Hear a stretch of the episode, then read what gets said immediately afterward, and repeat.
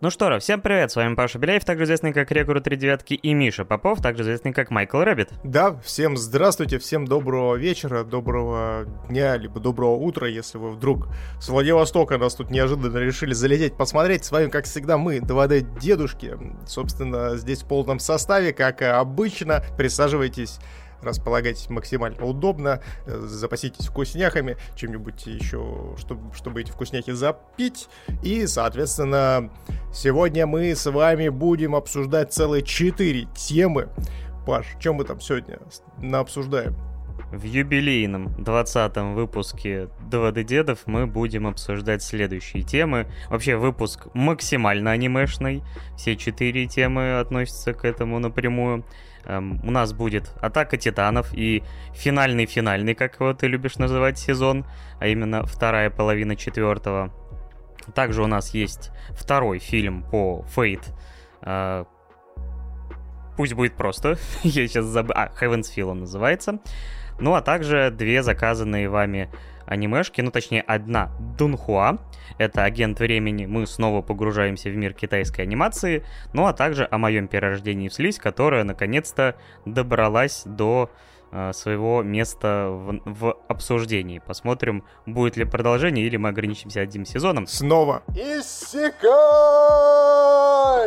Да, именно так. Мы Исикай любим, ненавидим, нам плевать, мы их обожаем. Весь спектр эмоций они у нас вызывают. Биполярочка разыгралась, блядь, от этих Исикаев, простите, пожалуйста, мы их и любим, и ненавидим, и нахуй они пошли, и иди сюда обниму. Именно так. Весь широкий спектр эмоций, все в одном комплекте. Ну что, а кстати, я единственное хочу сказать еще такая анимешная новость. Я так понял, то ли вчера, то ли сегодня объявили, когда выйдет новый фильм Макоты Синкая. Он выйдет в кинотеатрах, я так понимаю, по крайней мере, в Японии в ноябре, вроде как 11 числа. Даже появился тизер, я его, правда, не смотрел. Может быть, ты его заценил. Но в любом случае ждем, потому что каждое творение Синкая — это маленький праздник. Я нет, я не смотрел тизер, потому что я уже научен горьким опытом, потому что ты каждый раз, когда ты э, хочешь посмотреть какой-нибудь тизер какого-нибудь аниме, неважно, полнометражная, не полнометражная работа, пусть это даже там анонс манги, тебе просто показывают там парочку кадров, знаешь, анимированных, худо-бедно, и показывают название, и говорят дату, и все. На это, в принципе, все тизеры и заканчиваются. То есть каких-то развернутых объяснений, что там будет и что происходит, как обычно, нет. И я думаю, что здесь абсолютно та же самая история, поэтому я не стал рисковать и не стал смотреть, чтобы себя лишний раз не расстраивать, потому что с детей погу...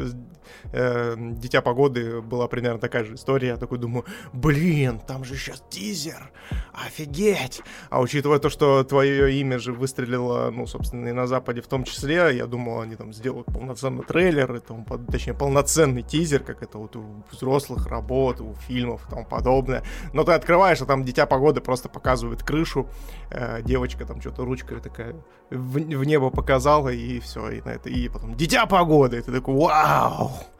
Вау, да, да, действительно, это мы смотрим. Я тут, знаешь, что хотел еще это накинуть, пока все еще подходят, пока все еще располагаются. Я, короче, посмотрел, блин, документалку дискаверевскую по поводу касаток, короче.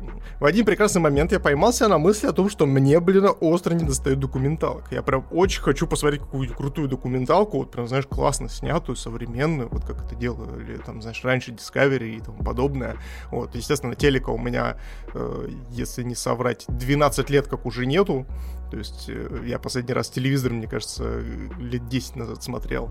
Ну, если мы говорим про телевидение в принципе. Вот. Ну, естественно, канал Discovery для меня закончился вот там 18 лет примерно. А, вот. А, ну, не считая каких-то документалок, которые я сам чисто так поглазеть. Вот. И, в общем, я э, тут э, наперся случайно на э, документалку по касаткам. И охерел. Охерел о том, что насколько современные тенденции, так сказать, ушли в документалки в том числе. Чтобы понимали, чтобы понимали, эта документалка, она полностью основывается на том, что касатки — это гребаные абузеры, современной природы, современного водного мира, я бы даже так сказал. То есть, и там вообще такие страшные вещи рассказывают. Я, блин, я прям охреневаю. Кто не в курсе, кто не в курсе, касатки, они занимают вообще высшую точку пищевой цепочки в, в воде. А, на суше, естественно, нет, потому что на суше есть люди. Вот. А вот в воде, ну, то есть касатку никто не может ничего с ней сделать, потому что, ну, то есть касатку прибить только может касатка побольше. Вот. Выше них в цепочке никого нет, они, естественно, всех жрут и над всеми издеваются, короче. А еще, причем, э, они являются одними из самых умных вообще представителей морской фауны, даже умнее дельфинов, э, как многие думают о том, что вроде как дельфины самые умные. Нихера, касатки поумнее будут. И, короче, что они делают, прикиньте? Они мало того, что, короче, э, хавают тюленчиков, вот, причем таким, знаете, нестандартным способом, потому что э, тюлени, они, естественно, все зимой ну, у них жировые прослойки такие достаточно большие. А, и а касаткам мне очень нравится жир этот хавать. Потому что, ну, типа, блядь, ну, жирная пища, они, видимо, я не знаю, на белковой диете сидят, что ли. Короче, они делают? Они берут, подкидывают хвостом тюленей, и, в, в, ну, выкидывают их из воды на высоту примерно трех метров, они, соответственно, с этих трех метров падают об воду, разбиваются, короче. Естественно, у них там все внутренности, бля, просто в шуматье там просто, ну, превратился, блин, гоголь-моголь, ё э, тюленчик. Неожиданно. Ну и касатки такие, о, ну теперь, собственно, раз уж мы там весь жир раздробили, можно его похавать, короче. Вот. Это один момент. А второй момент, они, блин, издеваются над гребаными акулами. Прикиньте, ну то есть вот здесь вот как раз-таки абьюзивные отношения между акулами и э, касатками происходит. Короче, касатки доперли, что если перевернуть акулу вверх брюхом, то у нее наступает паралич. То есть акула не может двигаться э, там, ну, определенное время. Э, ну, то есть ее типа переворачиваешь, и она спустя какое-то время, ну, то есть этот паралич спадает. Но фишка в том, то, что, э, короче, что делают касатки? Одна касатка переворачивает акулу, держит ее в, в таком положении какое-то время, наступает паралич, и они такие, горно хихикая, вот, либо ее оставляют в таком положении, сами уплывают э, ну, я не знаю, там, ну, чисто гопники такие, вот, и либо же они ее в, в, в этот момент жрут, короче. Я, я просто, я на это дело все смотрю, такой думаю, блядь, кто-нибудь уговорите гребаных касаток, почему мы молчим? почему никто об этом не говорит? Почему бедные белые акулы страдают? почему, почему они... они не пишут в Твиттер? Да, почему у них нету акулевого Твиттера? Почему они не пишут о том, чтобы касаток гребаных нужно отменить? Я считаю то, что это несправедливо. Гребаные касатки, если вы меня слышите, если вы меня слышите, прекратите заниматься этой херней. Прекратите, это отвратительно. Не нужно быть такими, будьте людьми, будьте хотя бы касатками э, нормальными, не такими вот мудаками абьюзивными, как, как какими являются ваши сородичи. А то-то быть такими. Ну, естественно, здесь важно заметить о том, что я говорю не о всех касатках. Естественно, под одну гребенку всех грести нельзя. Я сто процентов уверен, что среди э, нашей аудитории касатиков есть, естественно, и адекватные рыбы. Вот, поэтому э, это к вам, естественно, не относится. Я единственное, что хочу сказать. Во-первых, я представил почему-то, знаешь, вот эту заставку «Чудаки». Я такой, я Джонни Касатка, и сейчас мы с друзьями будем переворачивать акул. Да-да-да, сейчас мы будем доводить акул до истерики.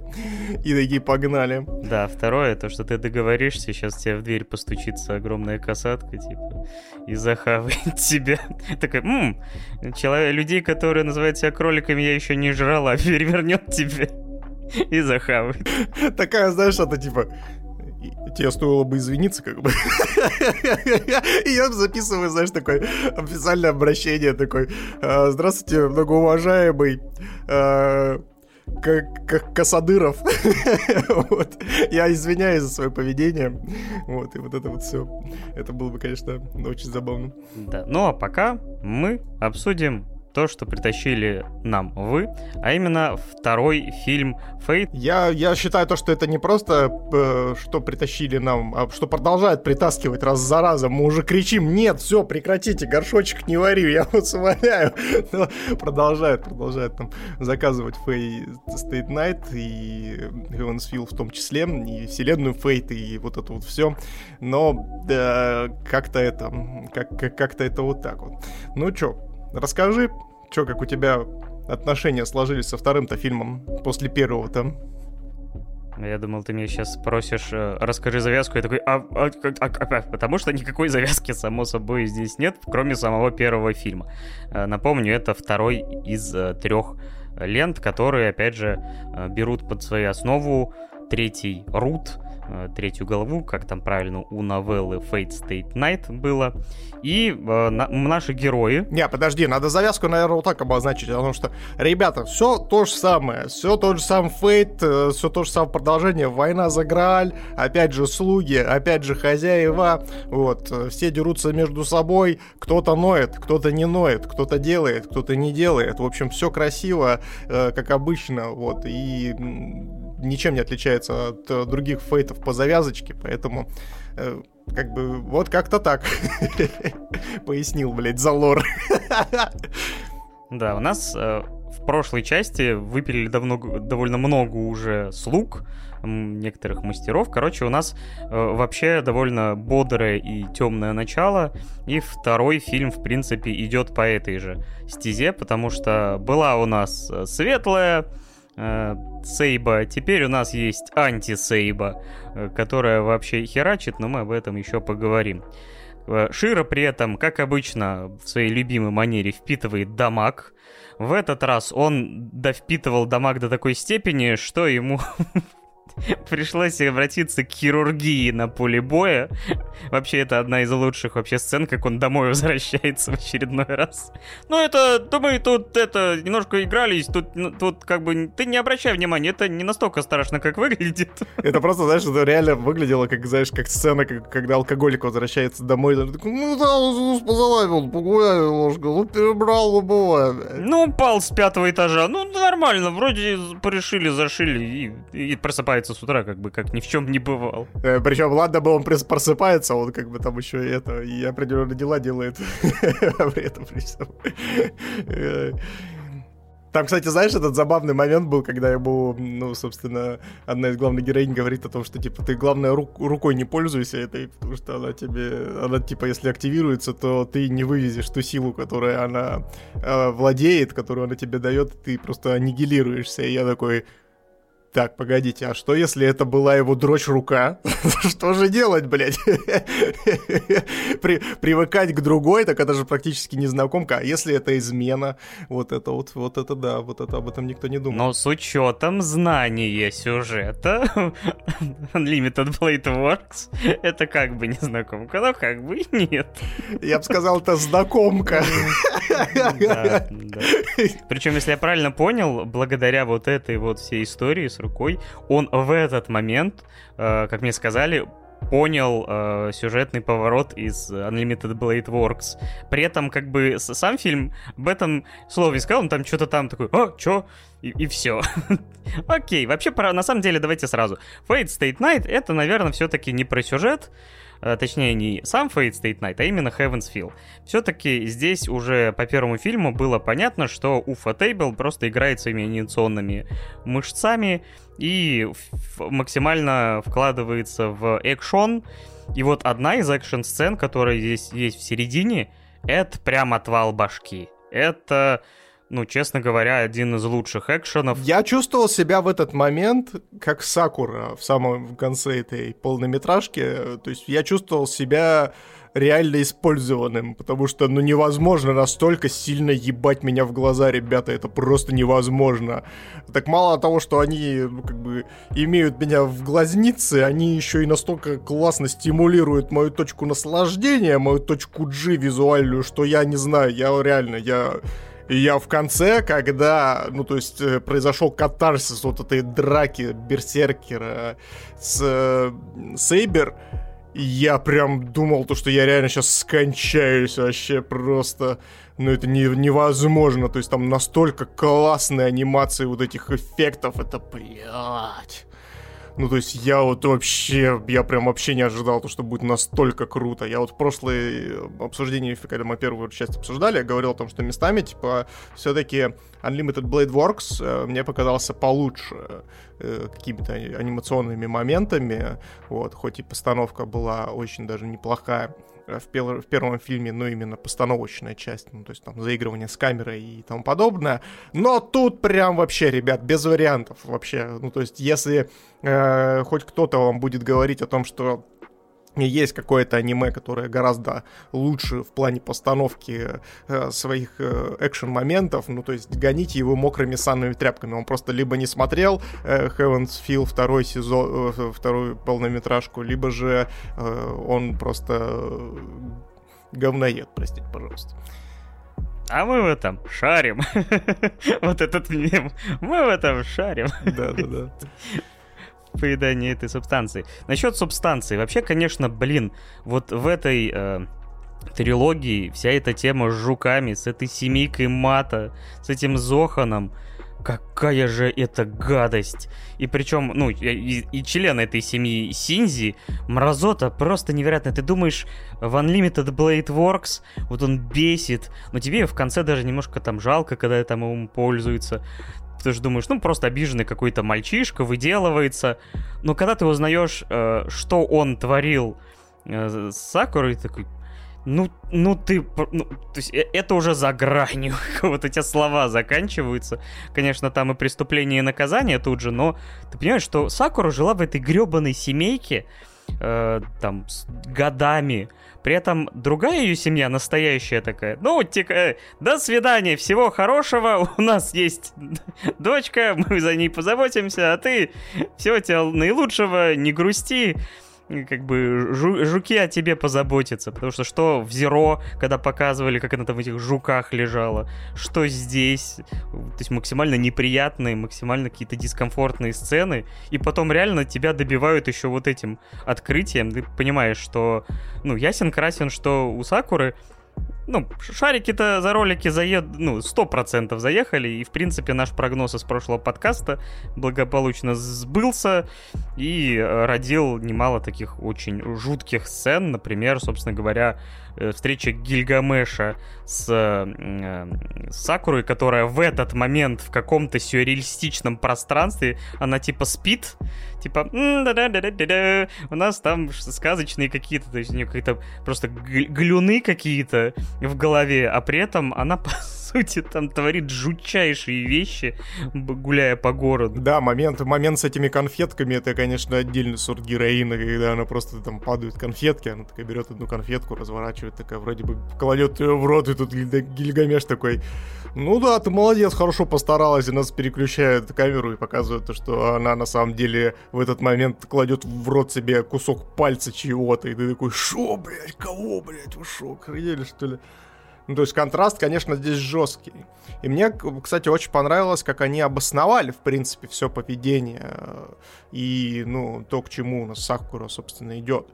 То есть они же говорят о том, что они, типа, отдали ее на вообще, типа, съедение чуть ли, этим жукам. И то, что у, нее, у них вообще, типа, ну, я вот не удивляюсь поведению Сидзи, в принципе, ну, то есть у меня есть обоснование тоже, потому что, мне кажется, у него в мозгу тоже сидит червяк, который жрет его центр удовольствия. Вот. И, типа, из-за этого они просто тупеют на глазах. Вот. Но, кстати, в как сказать, это произведение из трех актов, условно назовем это так, только не последовательных, а вот трех дорожек. Э, вот в этой дорожке нам показывают, что если в первом, э, точнее во втором, в Unlimited Blade Works он все-таки стремится быть до конца рыцарем справедливости для всех и каждого, то здесь его дорожка свернула уже на то, чтобы быть рыцарем справедливости для одного конкретного человека. То есть э, все-таки его личность в зависимости от принятых решений меняется, хотя, по сути, если так подытоживать, получается, что э, вот живет личность Шира, и в зависимости от некоторых решений и событий за несколько дней, он оказывается в постели с тремя разными возможными женщинами, и э, при этом его судьба вообще конкретно меняется, и вообще все, что происходит в городе и всем. То есть, грубо говоря, его секс влияет на все вокруг. То есть он вообще меняет свои жизненные ориентиры в зависимости от этого. Я бы сказал бы так, пенис судьбы у нас происходит тут. Неожиданно. Простите. Но, если честно, мне здесь очень не понравилось, что сделали с главным героем. Он здесь какой-то просто в самом начале, особенно в первой половине фильма, какой-то невероятный нытик, постоянно что-то какое-то нытье, э, ноет наш герой, ноет Сакура, потом они ноют вдвоем, потом, блин, а, начинается какая-то Санта-Барбара, ты мне сестра, я тебе брат, ты мой хуй, я тебе там кто-то там, ты такой сидишь... What? What the fuck, блядь? Да какого хера вы меня грузите, блин, всем дерьмом? И то есть, ну, здесь реально, то есть, чтобы вы понимали, здесь каждый друг другу, блин, брат-сестра и сестра-брат. И ты такой, чего? Кого? А вы, у вас, у вас все окей, ребят, вы как бы что-то не туда совсем уходите. Э, и в итоге это все еще сваливается в глубокий психологизм конкретно Сакуры, вот, и завершается таким вот очень жестким клиффхенгером. Вот, э, конечно, я не любитель, когда э, что сериалы, что фильмы заканчиваются подобным образом, но как бы здесь все достаточно логично, на, на удивление, несмотря на то, что как бы тут все так достаточно размазано и непонятно как, ну, то есть это все все равно обосновано сюжетно, и это меня вот очень порадовало, что несмотря, ну, то есть в первой части я когда смотрел, я думал такой, блин, ну что-то какая-то муть, что-то мне не очень нравится сюжетно, вот, но тут они все как бы поставили на круги своя, и это прям меня порадовало, конечно. Да, но мне кажется, все-таки за полноценным сюжетом, за всеми обоснованиями, за всеми там мотивациями все равно, повторюсь, нужно идти, скорее всего, в новеллу, потому что, ну, здесь, мне кажется, опускается огромное количество вещей, то есть которые, скажем, то есть, например, э, наличие Илии в этой линии кажется снова каким-то излишним, потому что вот Берсеркер вышел из боя, она тоже пришла к ним домой, вот в эту э, гостиную, где только кто не побывал. И, по сути, ее влияние на какие-то сюжетные моменты примерно опять никакое. Может быть, в третьем фильме она наконец-то начнет играть какую-то более существенную роль, но такое ощущение, что все-таки она вот, э, что в Unlimited Blade Works, что здесь вот у нее очень маленькая роль, хотя я думаю, что в новелле, опять же, с учетом ее хронометража, у нее все было в порядке с этим. Может быть, все это опять иди в первый рут за этими взаимодействием. Ну, я могу сказать так, о том, что, ну, опять же, сводить все к тому, что, типа, идите читайте там Ранабе и тому подобное, либо же там новеллу. Ну, то есть это тоже, ну, не совсем правильно. Ну, то есть по Fate State Night э, Heaven's Feel, в принципе, вполне самодостаточное произведение. То есть, конечно, есть недосказанности, но это, знаешь, типа, недосказанности и интерес уровня того, что, ну, вот мне интересно, что это за персонаж, хочу узнать про него больше. Это, знаешь, как, типа, погрузиться в лор. Ну, то есть сюжет в Heaven's Feel он работает. Он работает так, как он должен работать, вполне себе линейно, вполне себе обоснованно. То есть каких-то прям таких диких дыр я не заметил. Но опять же, если мы не, говор- не говорим про сравнение с тем же самым там Unlimited Blade Works, как у нас просто в голове дохерища фейтов, и мы, естественно, сравниваем их между собой, поэтому у нас начинаются несостыкомбы некоторые, которые у нас в голове. Вот, но а так как бы вполне себе нормально. Ну, то есть не обязательно даже идти после этого там новеллу играть, либо еще что-то. Ну, то есть только если ты прям... А если ты прям совсем хочешь, ну, как бы углубиться в, в лор конкретного героя, тебе понравился герой, ну, блин, прочитай вики по Fate State Night, есть Википедия своя, вики-страница, и там все расписано. Заходишь и читаешь полотно текста про обоснование, про руты, про вот это вот все, короче, развлекаешься как тебе угодно.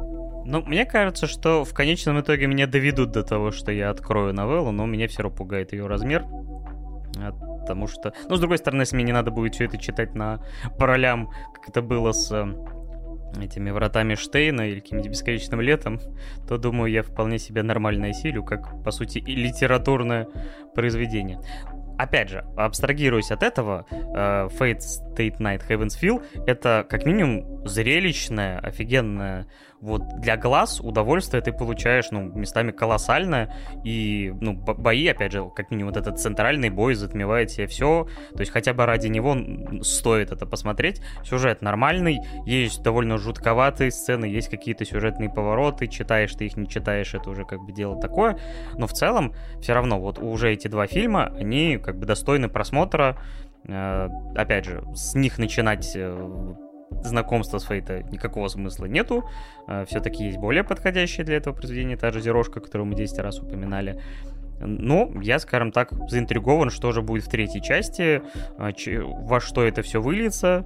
Э, и надеюсь, может быть, когда-нибудь по появится и достойная экранизация первого Рута. Мне кажется, все-таки ну, надо завершить всю эту работу. Мне кажется, у Fatable должны в какой-то момент все-таки за это взяться. Но посмотрим. Ну, вообще, я здесь еще спешу добавить, что на самом-то деле есть еще и психологическое обоснование, в принципе, всей вот этой арки Heaven's Feel о том, что как раз-таки наш главный герой, то есть у него происходит становление некоторого спасителя, то есть э, Шира, он э, в, первой, в первом фильме еще не так сильно себя осознает э, в определенной э, структуре, в которую, э, ну, то есть попадает в полноценную психологическую ловушку на самом-то деле. Э, и во втором фильме как раз это очень раскрывается сильно, потому что все начинают на него давить. Ему задается вопрос о том, что а готов ли ты идти до конца, даже если ты будешь понимать, что Сакура прям делает некоторое дерьмо. И здесь как бы и Шира, не осознавая до конца э, ну, всех вот этих последствий, он такой, да, готов, и тем самым он себя записывает в тот самый э, треугольник Карпмана, э, та самая знаменитая история с психологической ловушкой, где у нас есть три э, различных стороны, это преследователь, спаситель и жертва.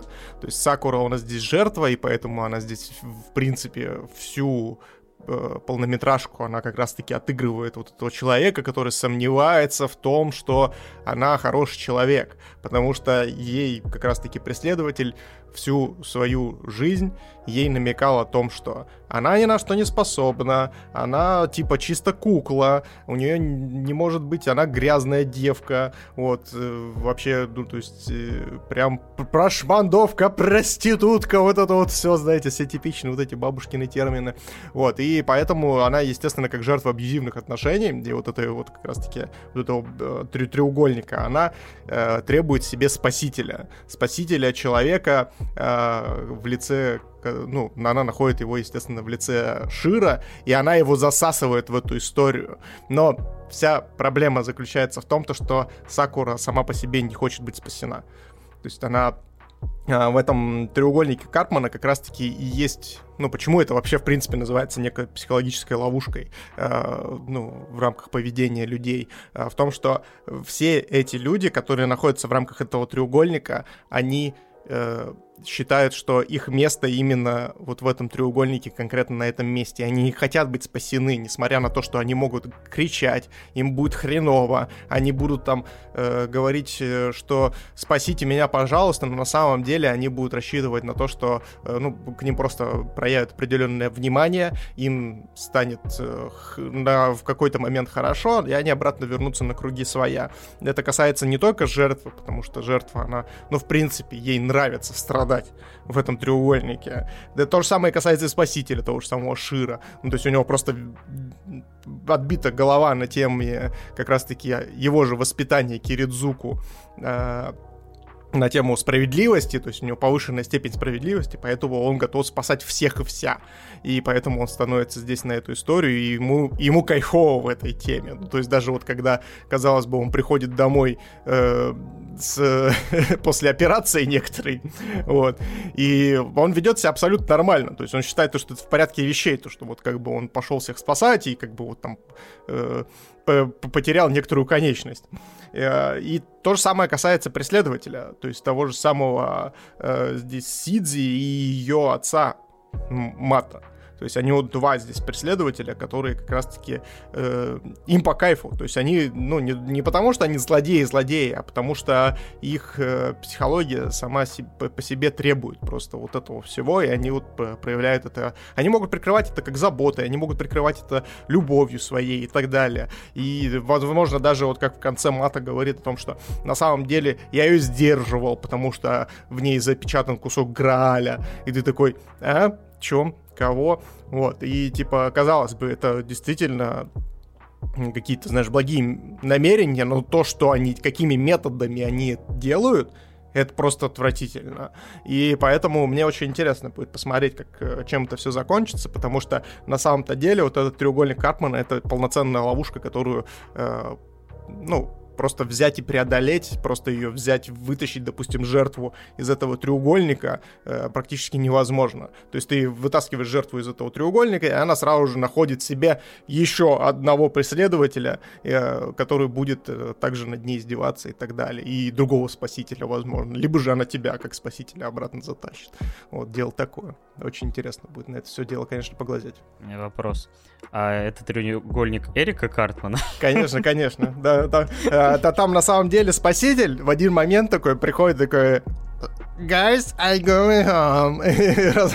разворачивается и уходит, просто понимает то, что это какая-то хуйня, короче, происходит.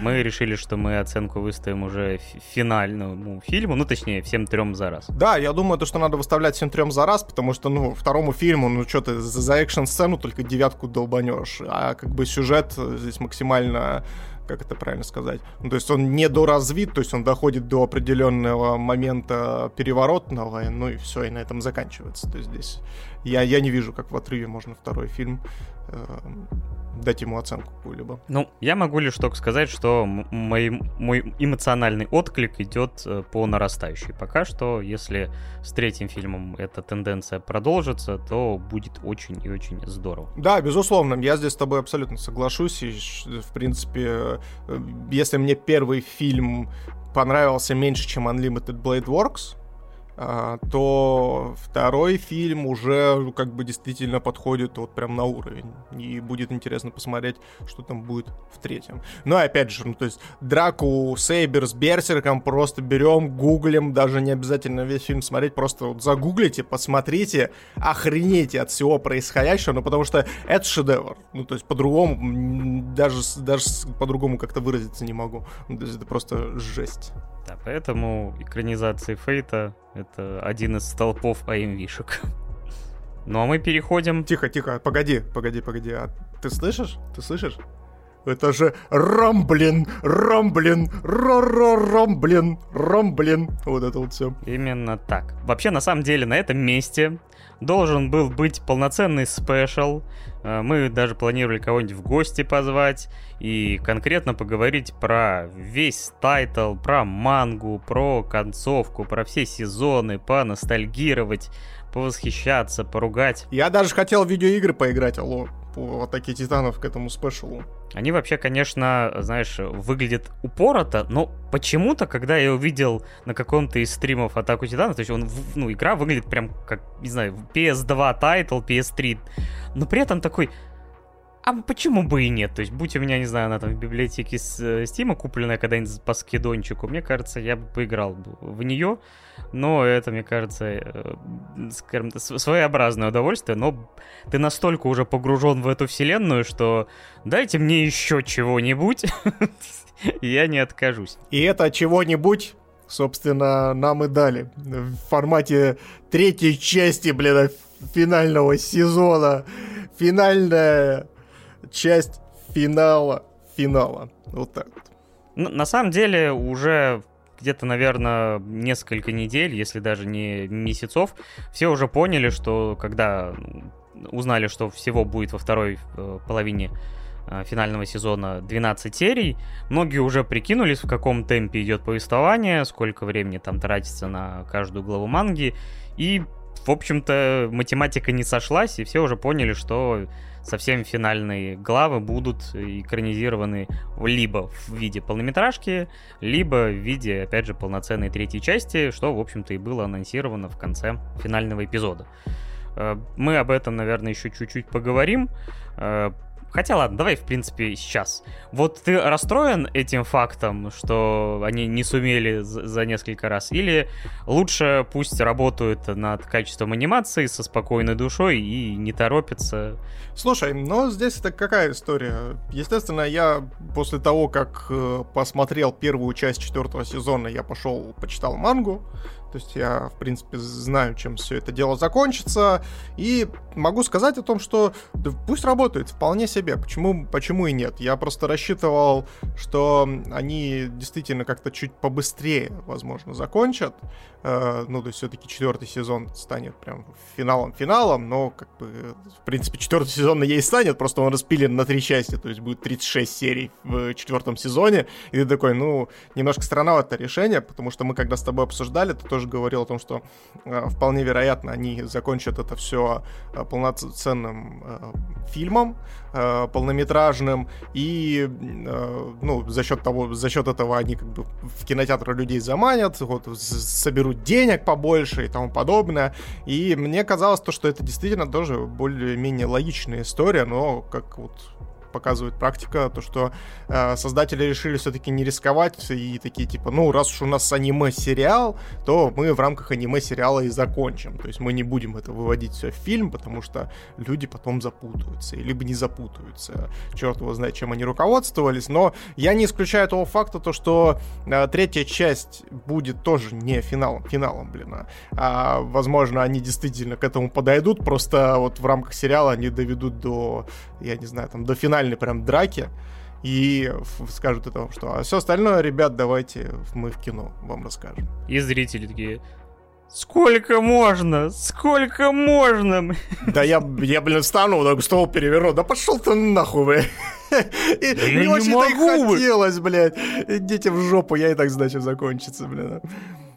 Но это просто реально, ну, то есть, я, ну, мое отношение заключается в том, то, что они, если подобным образом начнут действовать, то они просто очень сильно перегреют аудиторию. Ну, потому что, э, смотрите, как бы в любом случае, те, кто хотел узнать что-то про атаку титанов, те, кто хотел узнать, чем она закончится, уже прочитали, уже знают, что будет.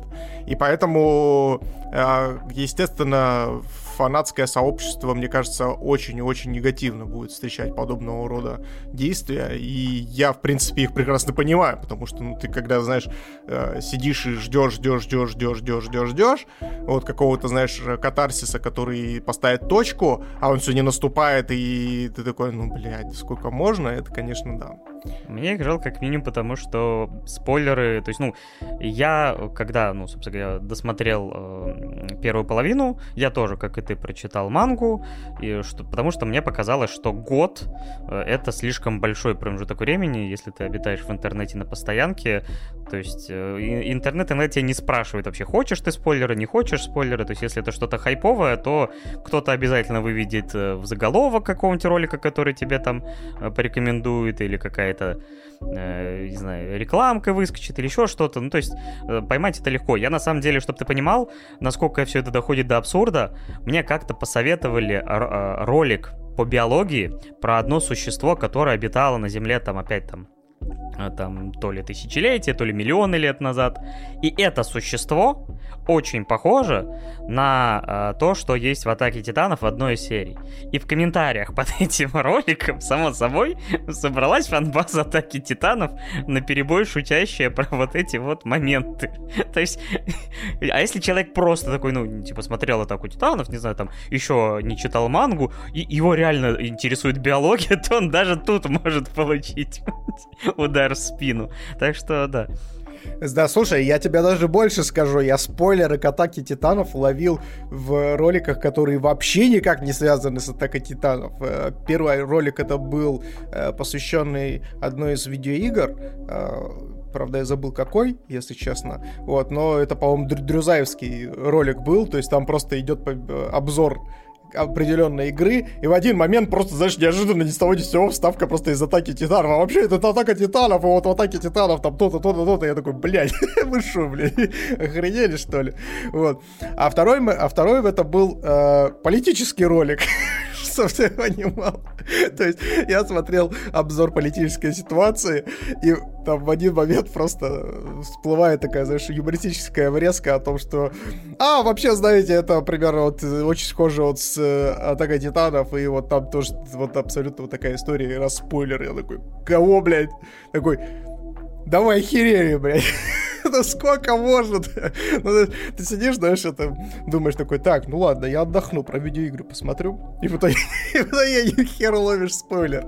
Но так, к сожалению, сложилось, потому что действительно Атака Титанов это, э, я не побоюсь сказать, культовое уже произведение. Э, и я очень рад, что я ну, скажем так, присутствую при рождении вот этой культовости. Э, и потому что, ну, это действительно очень большой хайп возымело, и не просто так, не просто так. Ну, то есть, то, что происходит в Атаке Титанов сейчас, ну, то есть, особенно ввиду сложившейся там, эм, сложившейся ситуации, связанных в мире, и с нами в том числе. Вот, мне иногда кажется то, что скоро, это, знаешь, у нас, кстати, между прочим, и стены тоже есть вокруг Кремля. Простите, пожалуйста, я не мог не пошутить по этому, по этому поводу. Вот. Но и, естественно, ты э, здесь стоит заметить, здесь стоит заметить, и мы об этом тоже с Пашей перед подкастом говорили, о том, что на самом-то деле это немножко такая, знаете, злая шутка, потому что на самом-то деле Атака Титанов это же история про войну. История про войну долгую и Э, с определ... ну, сделанную по, кам... по канонам современной жизни.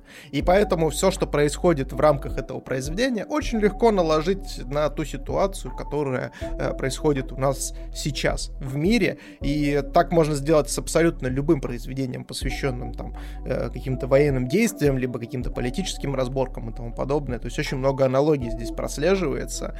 И в этом плане я, наверное, думаю, что мы сейчас с тобой и в обзорную часть все-таки уйдем уже. Вот расскажи, пожалуйста, как тебе в целом изменения, которые произошли с Эроном Его э, в рамках четвертого сезона? Если вы не смотрели первую половину, например, потому что некоторые, например, ждут прям совсем, чтобы вышло все-все и посмотреть залпом, и поэтому им любые э, описания событий из этого сезона будут э, спойлерить так или иначе, поэтому на всякий случай, если боитесь, то лучше там дождитесь следующей темы, э, хотя мы будем стараться все-таки не перегибать в этом смысле палку и как-то обходить острые углы, но э, заранее предупреждаю. Во-первых, я хотел сказать, что э, где вообще э, вот ты не любишь, где обрываются события, когда на клиффхенгере, вот на том моменте, когда э, такой ключевой момент, и, конечно, очень занятно, чем обрывается, что первая половина, что вторая. Потому что первая начинается с того, что у нас э, командир Магат прилетел помогат. Вообще начинается полный э, ад в Сигансине. Вообще бедное поселение, в котором люди, не знаю, там постоянно какой... Ну, то есть, благо в этот раз всех нафиг эвакуировали, но, блин, очень печальное местечко. И э, говоря о своих впечатлениях, я все равно, то есть для меня, э, я опять же все читал, все знаю, э, уже как бы сюрпризы, не сюрпризы, но, блин, я все-таки очень рад, что мапа не, как сказать, не упала в грязь лицом. Было много разговоров о том, что вот первая половина четвертого сезона это все-таки не уровень, вид, это там типа шаг назад, эти трехмерные титаны, хотя в защиту 3D титанов, опять же, всегда можно вспомнить, какие 3D титаны были, например, у вид, и там прям без слез на это не взглянешь каждый раз, когда пересматриваешь, но в их заслугу зато большинство драк все-таки были использованы в 2D нарисованы, а тут драк, мягко говоря, немало, потому что вообще первые серии это вообще один сплошной экшен, с множеством титанов. И, видимо, все-таки ну, никак у мапы не получилось бы без использования 3D, но оно выглядит все-таки очень даже достойно. И в целом, даже зная сюжет, даже зная все секреты, которые там раскрываются вот в этих сериях, мне чертовски понравилось. То есть я все равно считаю, что э, Исаяма умеет отвечать на вопросы. Может быть, не на все, может быть, не всех это устраивает, но, блин, Э, вот эта долговременная интрига с подвалом меня полностью это удовлетворило, как ее там в конце, э, в конце третьего сезона не ответили. Здесь же открывается, например, история полноценно, вот этот исторический период, и вот эта серия, по-моему, это как раз 2000, э, спустя 2000 лет к тебе, которая как раз зеркалит самую первую серию и название ее. Сейчас могу путаться. Но так или иначе... То есть видно, что проработка Исаямы была проделана, ну, огромная для своей вселенной. Он все равно придерживается довольно узкого коридора. То есть это не Толкин, который создает, условно, мир 20 лет, а потом в нем уже э, творит какие-то истории.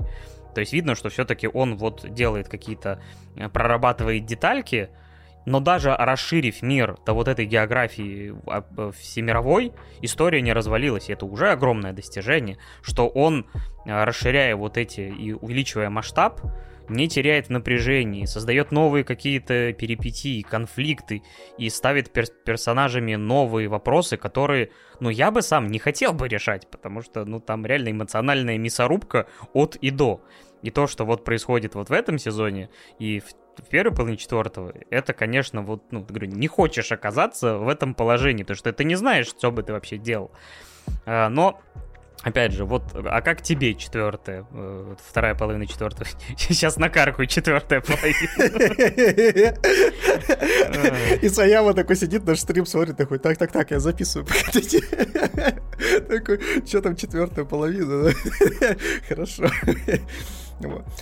Я записываю. Да. В общем, расскажи, как тебе, опять же, с учетом того, что ты знал все эти сюжетные моментики. Слушай, ну здесь я, наверное, соглашусь с тобой и, э, опять же, присоединюсь к дифирамбам, посвященных Исаяме. Исаяма вообще в рамках э, ну, своего авторского видения и в рамках подачи неожиданной и нестандартной в его манере, он преуспел просто невероятно. То есть я э, здесь, э, наверное, могу лишь дополнить о том, что вообще, в принципе, вся история атаки титанов, она как раз-таки не про лор как таковой, она про действо. То есть у меня такое создалось впечатление, то, что у Исаямы прям вот четко, знаете, э, есть структура произведения, в рамках которого, то есть вот он знает каждую ветку, то есть будто бы он каждую ветку отдельно расписал, и знает, куда к чему вести. И это, знаешь, как будто бы вот действительно у него на стене большой мальмап, знаешь, такой висит, ватман, и на котором все расписано, знаешь, все соединено между собой, и он, зная все вот эти вот э, дорожки, чё к чему, и, собственно, видя полную картину, это позволяет ему очень классно заигрывать не только с темпом, но и с повествованием в целом, потому что да, те же самые истории, связанные с подвалом у Исаямы, они настолько восхитительны в своей идиотии, что это действительно выглядит так, как будто он сделал это специально. То есть он специально нас, блин, чуть два сезона грел к тому, что, что в подвале. Что в подвале. То есть он, знаешь, как будто бы в первом сезоне схватил нас за яйца и говорит о том, что «А хочешь узнать, что в подвале?» Такой «Да, да, Исаям, отпусти, пожалуйста, яички мои». Он такой «Пойдем, пойдем, сейчас покажу». И во втором сезоне он не показывает. Ты такой «Чё? Кого? Блять, а? Чё?» Ну ты покажешь уже или нет? Он такой, да-да-да, покажу, покажу. Яички такой еще посильнее сжимает. И такой, блядь. Вот. И при этом при... What in the box? What in the box? Да, абсолютно, да. Вот именно ты себя... Как она там называется? Мистери бокс же. Нас говорили, что вот такие вот э, сюжетные моменты, сюжетные вопросы, которые становятся ключевыми, и которые, например, в некоторых сериалах раскидываются направо и налево, и э, очень часто некоторые сериалы вот как раз э, подкашивались на том, что они создавали эти мистери бокс, но когда дело доходило до ответов, они так и не придумали внятного объяснения, и вот, ну, вот, ну, вот как-то так, а там так, убейте меня, сюжетный поворот. Да, да, и в этом-то, знаешь, какая история заключается в том, что реально в этом подвале-то не особо-то, знаешь, и какая-то прям, какое-то откровение было. То есть, э, это, это, короче, как правильно сказать? Ну, то есть это некоторая деконструкция. То есть э, Исаяма берет просто стандартные э, сюжеты и, знаешь, такой типа, а у меня, знаете, у меня будет главным, с главной интригой вообще всего, всех вот этих вот там первых трех сезонов будет подвал. А в этом подвале, ну, честно, ну, то есть там не, не скажу то, что прям какой-то дикий э, клиффхенгер сидит.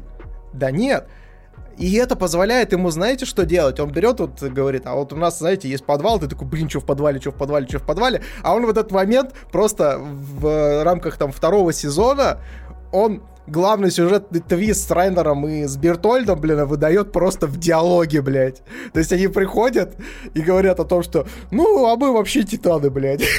Ты такой, кого? В смысле, блядь? Э, вы это просто в диалоге говорите, и сам Эрон, знаешь, такой, типа, продолжает вести диалог, и потом такой, знаешь, и ты такой, wait a second. И Эрон такой, wait a second. Он такой, блядь, мы титаны. Он такой, ёб твою мать. Не, понятное дело, что они предподозревали, но просто сама вот эта смелость, которую, с которой Исаяма вот берет и переиначивает, знаешь, какие-то действительно важные сюжетные повороты и неважные, и перетасовывает их между собой, бросая как будто бы, знаешь, пыль нам в глаза, и прикрывая действительно что-то важное и ценное э, за какими-то, знаешь, казалось бы, ненужными и простыми диалогами, а при этом что-то не, не такое ценное, не такое важное выставляя наперед и делая из этого грант какую-то идею, это, конечно, дорого стоит. И вот он... И причем самое интересное, то, что я, несмотря на то, что э, человек, который... Да и ты тоже в том числе, то есть у нас насмотренность достаточно большая в рамках кино,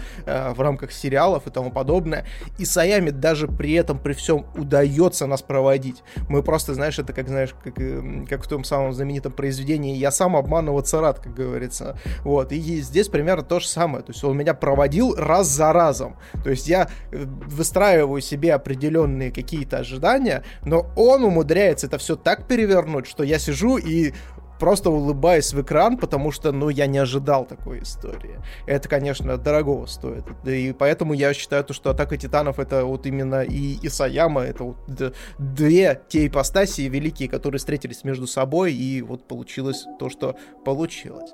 Если возвращаться к четвертому сезону, то, естественно, здесь стоит, э, опять же, э, ну, я не скажу то, что мне, естественно, сильно понравилось, что мапа сделала в рамках 3D, ну, то есть я, ну, это, понятное дело, не, фо, не Ufotable, вот, как мы уже обсуждали до этого, там-то шедевр-шедевр, но тут как бы окей, ну, то есть нормально. Э, я очень сильно кекнул с, финально, с, с финального замеса, когда э, титаны э, плывут через море, и и такие это, и, а у них анимация, как будто бы они не плывут, а знаете, идут просто в горизонтальном положении, то есть у них э, даже положение ступней они решили не делать, как будто бы они, знаешь, плывут как нормальные люди, они просто как будто бы такие ножками передвигают, очень забавно, конечно. Я с этого прям, я пять раз перемотал этот момент, я там аж, аж захрюкался от смеха, когда смотрел эти анимации, настолько они скудные, настолько они местами прям, ну, прям вообще вот ни в какое абсолютно сравнение и никакой критики не выдерживает, к сожалению. Но при этом, при этом есть еще и дополнительные, э, ну, крутые моменты, полноценные файтингов, когда вот они дрались за корабль, это, конечно, просто вообще, ну, то есть там та же самая Микаса э, вообще просто машина для убийства, это, конечно, просто забей. Валькирия настоящая, которая, ну, то есть, причем то, что она творит с людьми, в какую мелкую капусту она крошит их, то есть это тоже тебя создает такой дискомфорт, потому что одно дело крошить титанов, а совсем другое вот так людей, потому что там реально конечности летят, вообще кровище льется, и ты понимаешь, что, ну, опять, недопонимание, и вот к чему это мотивом приводит. И не хотел бы я с Микасой встретиться тоже в бою. Я бы ее увидел, я бы бежал со скоростью вот максимальной, с какой вообще возможно человеческое тело перемещаться в пространстве. Это же, ну, вообще, я говорю, реально, сцена в порту — это мое почтение. Вот тут, особенно где титаны махаются, э, женская особь там разматывает всех, как она умеет, Микаса и Жан там творят какие-то чудеса эквилибристики, вот тут мне кажется, что они максимально близко подошли к уровню вид по вот тому, ну, опять же, по режиссуре, ракурсам, как все это э, перемещается, как все это движется, как, ну, опять же, музыка, которая всегда в «Титанах» была восхитительная. И вот, например, опять же, в ключевом моменте, когда играет вот эта вот э, одна из главных, наверное, музыкальных тем, и вот ты видишь эту стену, ну, честно говоря, жутковато становится, и как раз там все это туби континет. Там очень классная была э, драка с титанами в самом городе после того, как стены обвалились. То есть там как раз-таки, когда э, все, кто э, немножечко жидкости Зика попил, если вы понимаете, о чем я. Э, вот, э, превратились, то есть там вот э, как раз-таки драка нашего разведкорпуса с этими титанами очень крутая тоже была, то есть там она и массовая, и постановка отличная, и причем самое интересное то, что здесь все титаны были нарисованы, то есть 3D-шных титанов здесь не было. Да, это, конечно, да, странно выглядит. Хотя, на самом деле, в статике 3D Титана, то есть, например, когда в первый раз я увидел женскую особь, э, в статике я такой, так, так она вроде нарисованная. Но вот там иногда проблема именно то, как они движутся. Потому что, в принципе, говорю, в статике они все выглядят вполне себе нормально и ну, максимально близкими к двухмерным, потому что они там, видимо, фильтры. Короче, поясняю тебе поясняю тебе. История заключается в том, то, что женская особь реально в некоторых моментах, особенно вот в этом драка, которая была за корабль, она там была нарисованная.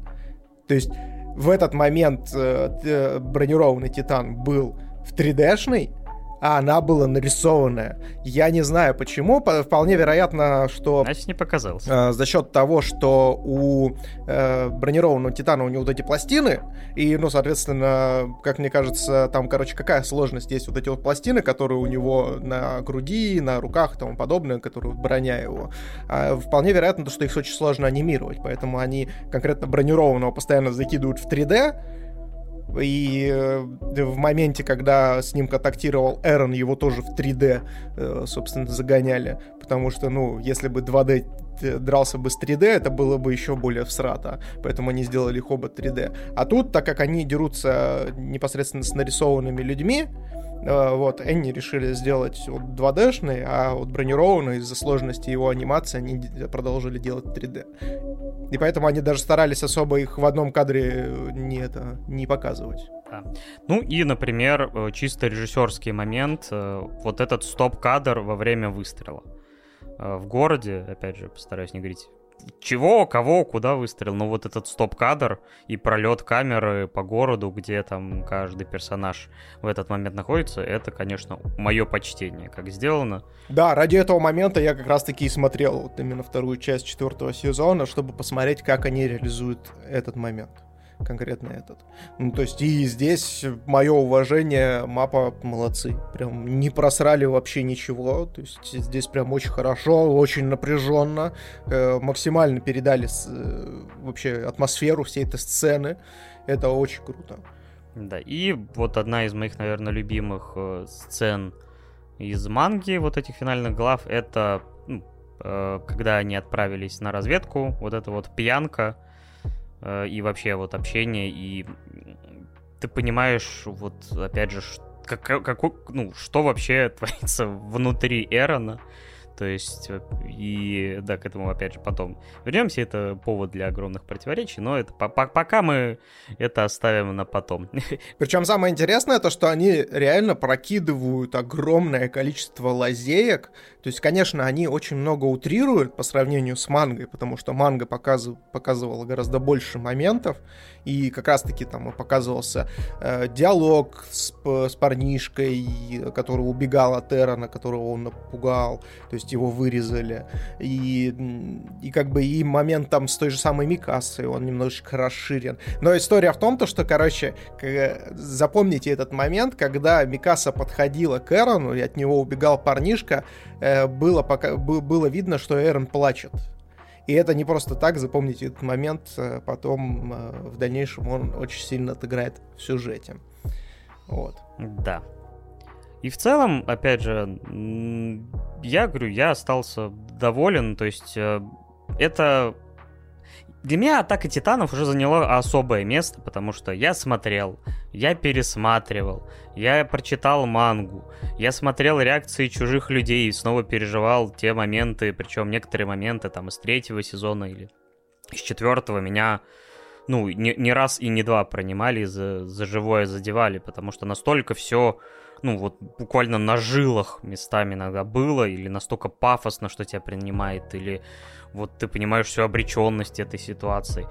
И э, опять же, мы поговорим о финале, э, когда настанет время, но путь для меня все равно будет важнее. И процентов, ну, то есть вот э, сколько всего сделано в этом сериале правильно, сколько всего меня порадовало, сколько меня тронуло, что я благодарен Саями, Мапе, студии Вид и всем, кто причастен за вот это произведение, которое ну, действительно, меня и втягивает, многих людей для них открывается аниме благодаря Атаке Титанов. Несмотря на то, что, простите меня, вы открываете Кинопоиск. Напомни, как, как там звучит описание этого Атаки Титанов? А, э, господи, на Кинопоиске оно просто гениальное. Вы просто вслушайтесь, просто вслушайте. Подросток мстит гуманоидом-людоедом за убийство матери. Ну, вам сразу же хочется, наверное, посмотреть. Вот вы никогда не смотрели аниме, никогда не смотрели так Титан, такой, блин, звучит вообще офигенно. я что-то сомневаюсь, если бы я увидел бы, несмотря аниме и Атаку Титанов, но при этом... Это, это просто, это настолько восхитительно, то что, во-первых, это ничего практически не спойлерит, это настолько удобное описание, то есть оно реально ничего не спойлерит, кроме убийства матери, но при этом в остальном больше тебе ничего не рассказывает, но тебе при этом все понятно. Ты такой сидишь, и я вот у меня просто какой-то, знаете, когнитивный диссонанс происходит, когда я это читаю раз за разом. И я вот... Э, это просто восхитительно. Э, Кинопоиск, вы красавчик. Оно даже не врет при да, этом. Да, да, да. То есть он не врет, не рассказывает тебе больше, чем тебе нужно знать. И, но, но при этом настолько абсурдная хуйня, что ты такой, чего? Да, ну и отдельного упоминания в конце, хочется сказать, знаешь, в, в, какие иногда они все-таки строят лица. Это, э, э, э, то есть, насколько они иногда либо жуткие, либо ржачные, потому что мем с лицом Елены. Это да, это да, господи боже, это просто... При этом за секунду до этого у тебя кадр, ну, вообще невероятной красоты, когда она стоит с раскинутыми руками, там дирижабли, вау, и буквально там 5-10 секунд, и вот это вот лицо.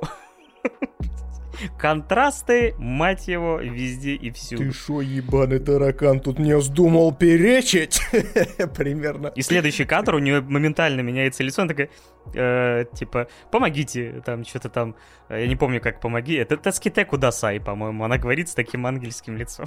Да. Окей, вот, вот это все титаны, и за это мы им благодарны. Но это вообще, на самом деле, очень неплохо накладывается на всю стезю, потому что здесь, естественно, э, я вот, кстати, еще хотел за- дополнить э, свою, свой предыдущий монолог на тему вообще подачи информации и самого сюжета о том, что, казалось бы, казалось бы, здесь так сильно подняли ставки просто до невозможности. То есть вспомним э, первые сезоны, что там происходило, там уже ставки были велики. А, и ты думаешь о том, что а как вы еще можете это дальше развить. Но тут, естественно, просто автор говорит, подержите мое пиво, и, собственно, выдает там... Саке. Да, да, да, саке. И э, саки собаки, подержите саки собаки, вот. Это это все. Вот, и, естественно, здесь помимо ставок очень круто переданы диалоги. То есть диалоги того, что, в принципе, как говорится, на войне нету правых и неправых. То есть есть люди и есть идеи. И здесь вопрос заключается в том, что ты ставишь выше. Ты ставишь выше людей, их жизни, или ты ставишь выше идей, за которые ты в первую очередь идешь. И казалось бы, многие пишут, и я читал очень много рецензентов, которые говорили о том, что ребята, да вы какую-то херню порите, Эрон вообще там дурак какой-то категоричный, сразу же в это все дело вписался, вот, начал там какую-то херню воротить, вот, егеристы тоже дебилы. Короче, такое чувство, как будто жаба ебала гадюку, короче, в этом сериале. На самом деле, я вам открою секрет, так оно и есть. Так оно и есть, потому что война это всегда э, противостояние двух категоричных мнений и двух категоричных идей, которые сталкиваются между собой. И история в том, что эти идеи всегда плохи, потому что итог у этого один и тот же. Погибают люди, погибают, э, э, э, скажем так, происходит некоторое дерьмо, и, и когда итог один и тот же, какая разница, какую сторону ты будешь принимать? И это очень и очень важный посыл атаки титанов, который я считал э, еще когда читал мангу, и здесь вот он раскрылся, э, и опять же, и дополнительно подкрепился у меня на подсознании, и это прям очень круто. В этом плане Исаяма я прям вот аплодирую тебе стоя. Ты прям большущий молодец. То есть здесь, опять же, я сейчас э, не пытаюсь на что-либо применить, я пытаюсь посмотреть в этом все, на, на это все вне контекста современной реальности, так сказать, объективной реальности, которая сейчас происходит, а вот именно как произведение. То есть оно очень классно и очень грамотно выверено, несмотря на то, что многие могут посчитать то, что это нелогично, категорично и тому подобное. То есть так оно зачастую и происходит, ребят. Вот так вот. Подытоживая, мы никаких оценок, само собой, второй половине не будем ставить. Э, опять же, когда-нибудь этот опенинг, точнее не опенинг, а спешл э, пройдет, и мы действительно поговорим о всей атаке титанов. Кстати, насчет опенинга. Давай-ка поставим оценку опенингу. Как тебе Сим Рамблинг. А, ты, кстати, меня буквально на секунду опередил, потому что последнее, что я хотел сказать перед тем, как перейдем, это э, что, возможно, нужно задать себе вопрос. Рамблинг. Лучше ли опенинг атаки титанов? Потому что атака титанов славится своими классными опенингами. Это первый самый, это, конечно же, Сасагио, это необычный, но при этом заедающий опенинг первой части четвертого сезона. И вот ты думаешь, что еще можно придумать? И тут они выкатывают то, что ты буквально сразу же добавляешь себе в плейлист. Само собой, тут накладывается моя и твоя любовь к тяжелой музыке. И при этом это настолько гармонирует вообще со всем происходящим, что а как иначе ты думаешь? А, поэтому а, сейчас, конечно, вот на из-за того, что он последний сейчас актуальный сезон, мне, конечно, Рамблинг хочется возвести вообще на пьедестал. Посмотрим, что будет в самом конце. Может быть, я пересмотрю еще раз все сезоны и как-то поменяю. Но, блин, это шикарный трек. Э, опять же, эндинг тут тоже мне очень нравится. Его вот эта меланхоличность, видеоряд э, с Эроном. Э, то есть, кстати, тоже вот эндинг, наверное, один из самых э, лучших на моей памяти. Так что вот эта составляющая просто выше всяких похвал. Да, да, я вот до сих пор э, вот я сейчас вспоминаю, у меня мурашки по коже, когда я запускаю первую серию ну, как сказать, первую, первую серию второй части финального сезона, давайте вот так будем называть вещи своими именами, вот, и, э, естественно, начинает играть там сначала, знаешь, такой эпичный, э, эпичная распевка типа «Рамблин, Рамблин, Рамблин», а потом просто начинается грол, и ступня колоссального титана наступает на землю, и ты прям чувствуешь, как тебя, вот, знаешь, землетрясением по всему телу прям херачит. И я прям не ожидал этого момента, что вот... Э, вообще, давайте будем честны, не так много вот таких вот прям действительно тяжелых э, опенингов мы э, среди аниме знаем. Ну, то есть естественно, для меня фаворитом э, до сих пор считается там э, второй опенинг э, Тетради Смерти, которая the, Maximum the Harmon, What's Up People, которая была прям вообще в свое время мне прям раздирала прям на, на части. И вот э, с, в рамках атаки титанов я думаю то, что да, для меня это все-таки один из самых сильных таких э, опенингов. Ну и плюс ко всему он очень неплохо сочетает в себе э, как бы смысл, смысловой посыл и, естественно, музыку. Вот. Хотя, на самом деле, если говорить про э, какую-то анимацию, ну и вообще говорить чисто визуальную часть опенинга, то я не, ну, не могу сказать, что это прям лучший, конечно, опенинг. Мне э, у первой части четвертого сезона больше понравился. Там более классные посылы, более классные визуальные какие-то решения приняты. Но в плане музыки Рамблинг, мое сердечко принадлежит ему. Здесь без всяких. Ну, тогда провожаем взглядом титанов и переходим к нашим любимым иссякайщикам, потому что у нас на очереди о моем перерождении в слизь. Это Паша сейчас э, озвучил название. Это не он сейчас будет перерождаться в слизь, ребят. Не подумайте. На самом деле, говоря про завязку, вообще, знаешь, очень много вопросов возникает. Например, всегда ли люди, преступники в Японии бегают с ножом вперед на голову, когда бегут со всей силы по улице? Я, я, да, вообще не понимаю. Или, например, а что, то есть наш главный герой, будучи пока еще человеком, на смертном одре, там, посреди улицы, он начинает думать о каких-то вещах. Начинает бубнить, как дед, блядь. Да. И в зависимости от его, типа, он, блин, как больно, какой-то голос неведомый в чертогах его разума начинает э, ему говорить о том, что, э, типа, способность невосприятия боли открыта там, э, там, и, и, и так далее, в зависимости от того, что он говорит. То есть я все такое думаю, а если бы он, не знаю, делался во время смерти и подумал об этом, он переродился бы, блин, в магическое говнецо, что ли. Слушай, что-то мне подсказывает, то, что на самом деле нам просто все не озвучили, о чем он подумал, потому что на самом-то деле слизь-то не какает.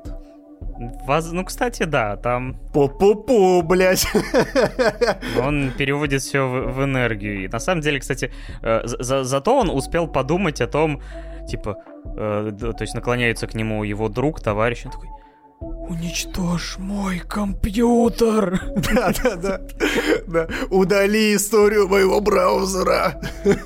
Не расскажи маме, что я ее люблю там. Или еще что-то. И реально показывают сцену, где его друг приходит к нему домой и в ванну кидает включенный комп.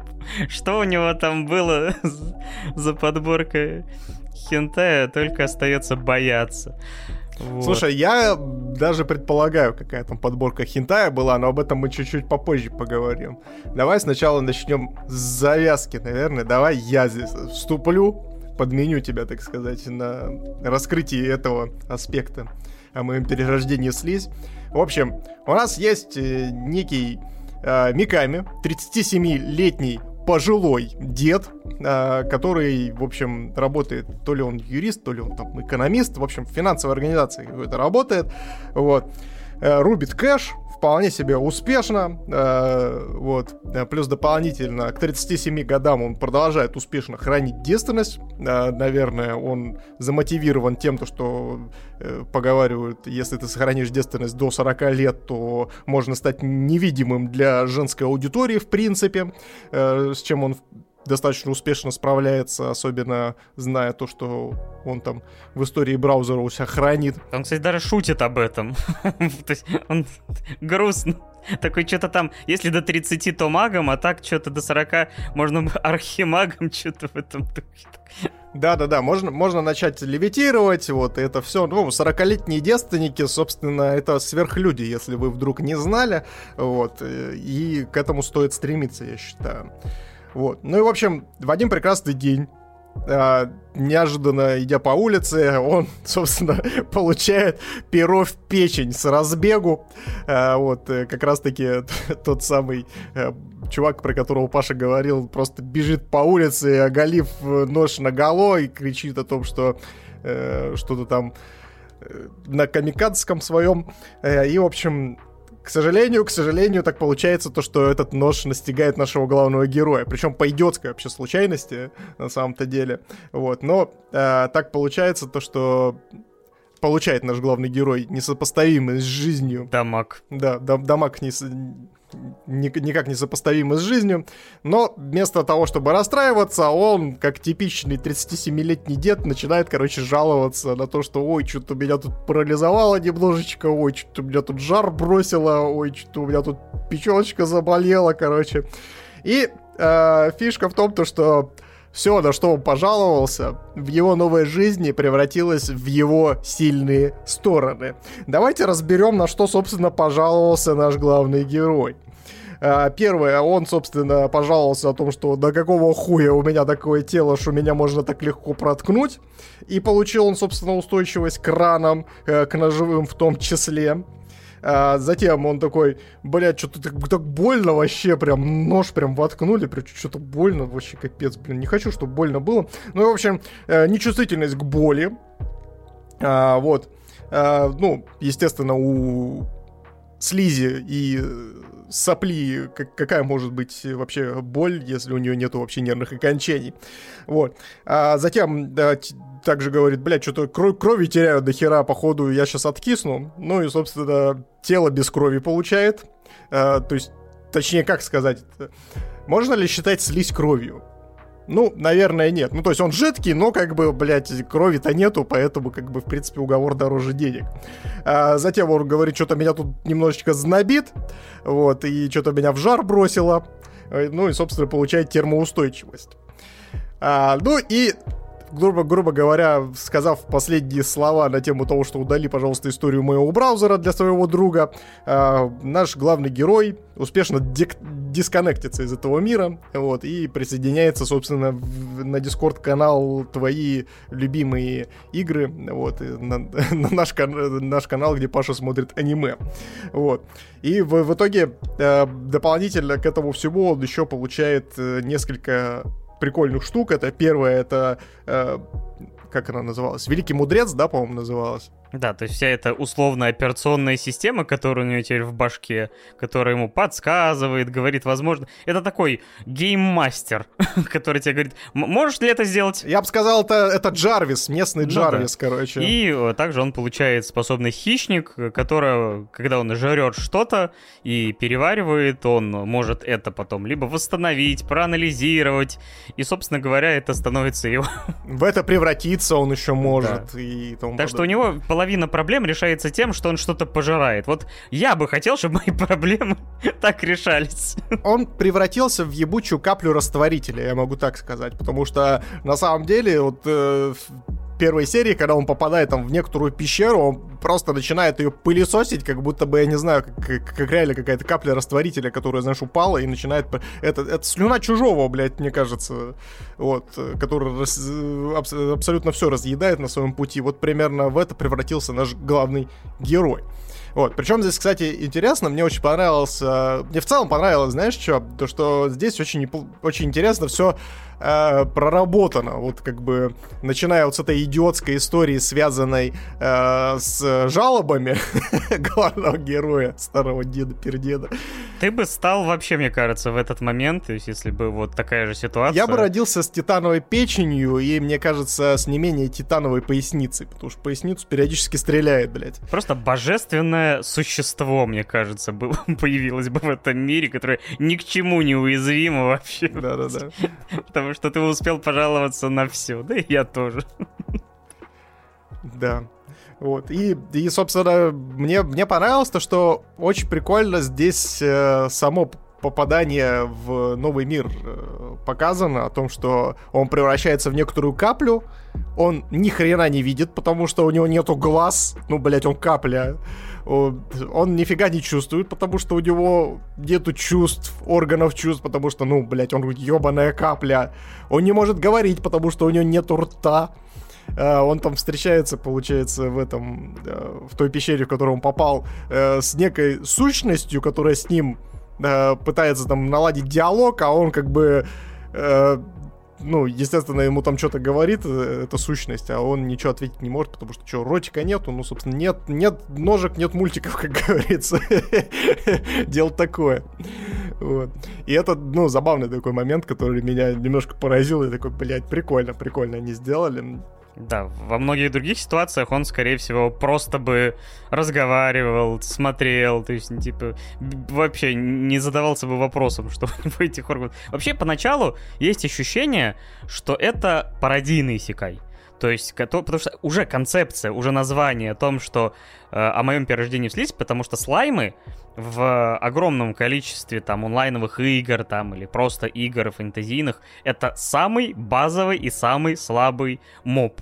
То есть, по сути, это, не знаю, там, грубо говоря, он... У, у, аналог этого, не знаю, превратится в камень, не знаю, там. Чтобы ты понимал, анонсировано аниме о моем перерождении в меч.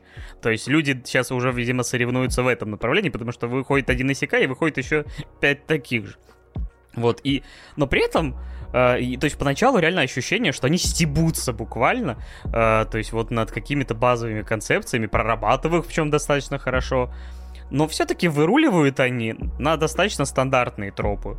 То есть все-таки в дальнейшем. Вот ты готов уже перейти к этому или еще хочешь про завязочку? Да нет, в принципе, завязочка у нас как бы, ну, попадает человек, превращается в каплю растворителя, вот, э, ходит, всех растворяет и э, поглощает их, собственно, силу дел. И вот у тебя сразу возникает вопрос, то есть как бы вот как это будет все либо выстебываться, либо же это будет стандартная история. И уже спустя некоторое время он встречает дракона здешнего, легендарного, на котором вообще держится, не, не, несмотря на то, что он там запечатан и никак не может выбраться, э, почему-то э, все вокруг деревни, все эти, типа там, несуйся в эту пещеру, или там какие-то маг-звери, потому что тут все называется маглименты, маг-звери и так далее, Биг Мак звери.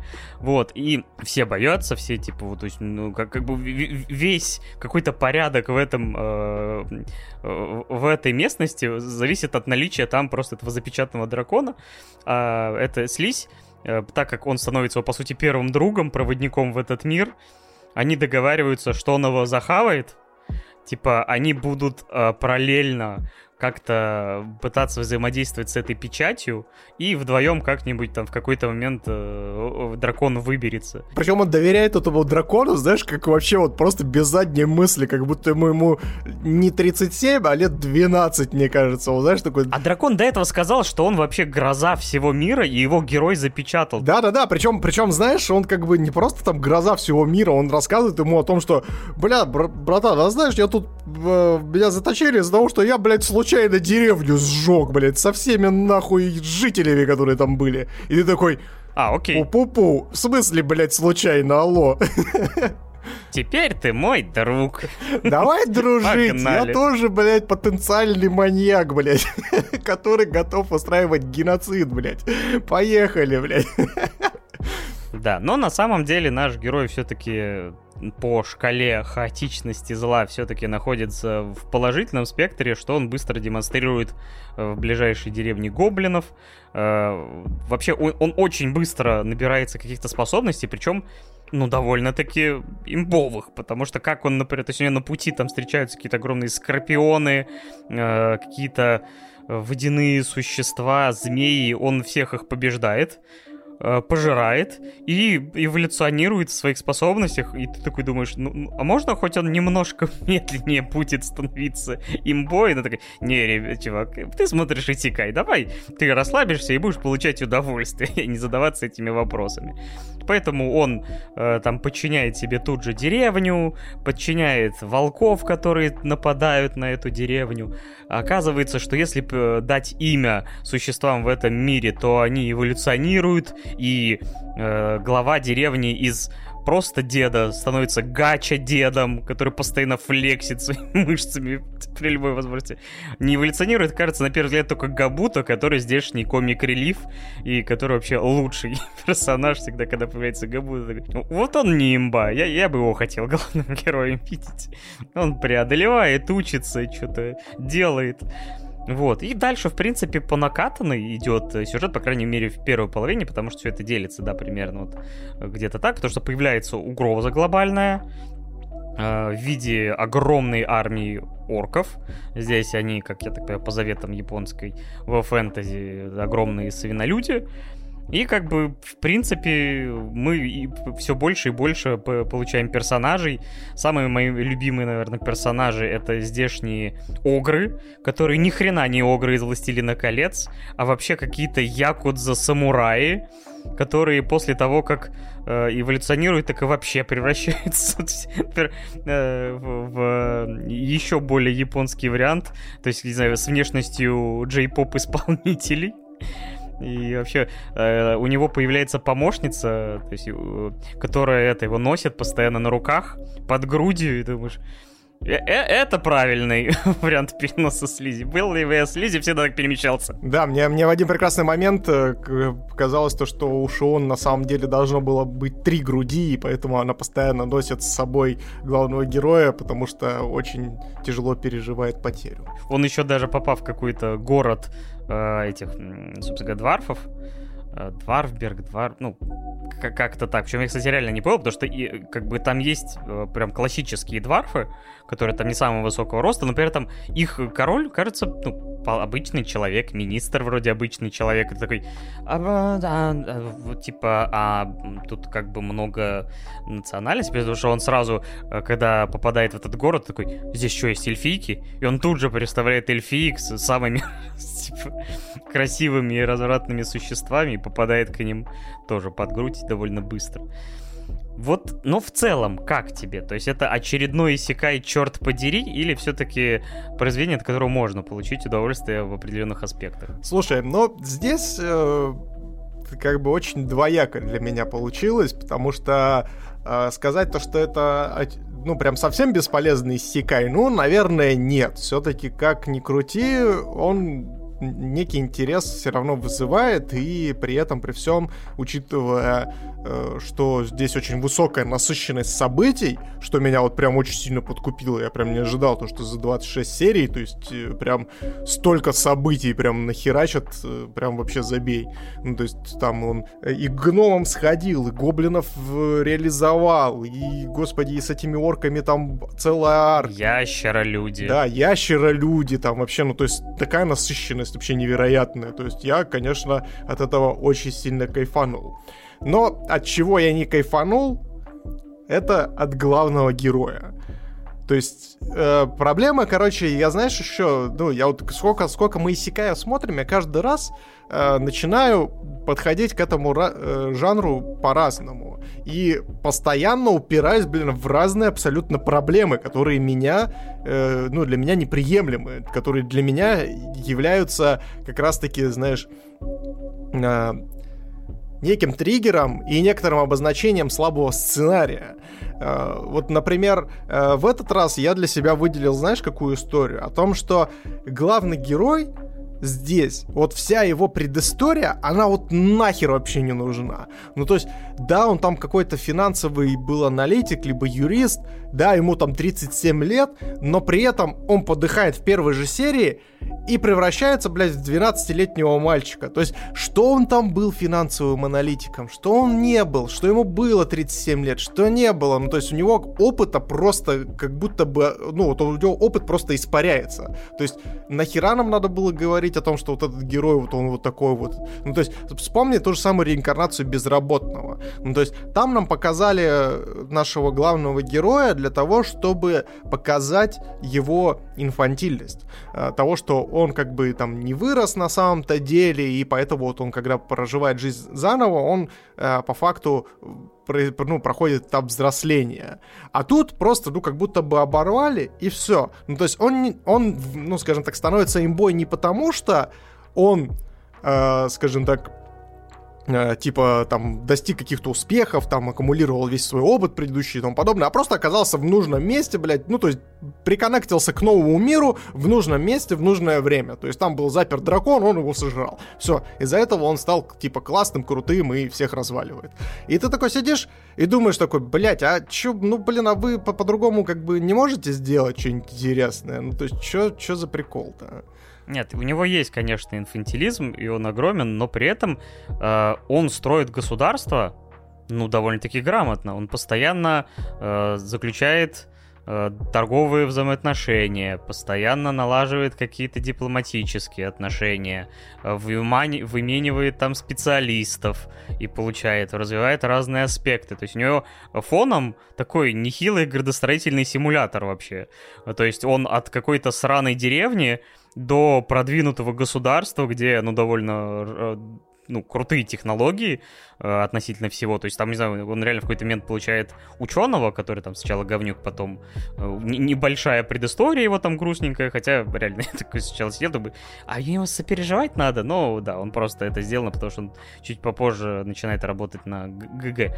И у него, как бы, он работает там и создает какие-то вещи, там, лечебные эликсиры. То есть сначала наш главный герой лечит всех по умолчанию, э, потому что он там делает э, самый чистый мед... Ой, извините, самый чистый э, эликсир лечебный. А этот вот ученый пытается повторить и такой, ну я изобрел здешний Хайзенберг такой, теперь он точно такой же, как из твоего тела, типа, е, бой. прогресс, наука.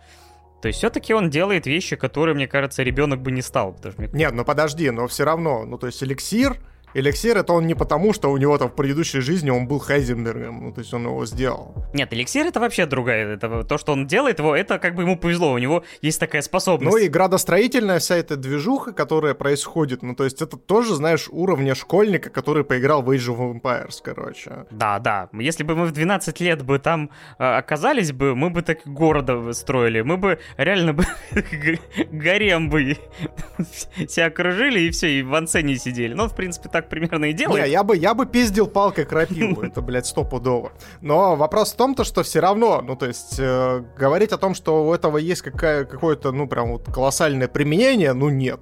Ну, то есть, э, ска- сказать о том, что, ну, он там выстраивает какие-то взаимоотношения, но эти взаимоотношения сами к нему пришли. То есть, это, знаешь, из разряда того, что вот он э, пришел, опять же, ну, вот сел за один стол там вот с руководителем вот местной, местного государства, ему этот говорит, слушай, ты мне помог, помог, вот, поэтому я готов помочь тебе. Э, и, ну, а он, соответственно, сидит и такой думает, так, а у меня что-то, блин, э, в этом... Э, у меня в деревне не хватает там людей, попрошу-ка я у него людей. Ну, то есть это вполне, ну, то есть логично, ни, никакого сверхъестественного там вот, знаешь, вот из разряда того, что, как это правильно сказать-то, ну, то есть, я не увидел специфики какой-то, ну, то есть, чтобы он взял и что-то действительно применил, действительно сложное. Ну, то есть, это такие тривиальные вещи, которые вот именно э, в рамках первой необходимости ему необходимы, а, возможно, во втором сезоне это как-то будет обыгрываться, я не знаю. Но в рамках первого сезона мне вот этого прям очень сильно не хватило. То есть просто чувак стал им бой, потому что он появился в нужном месте в нужное время, и, соответственно, начал просто всем помогать, потому что вот он вот такой молодец, и потому что может.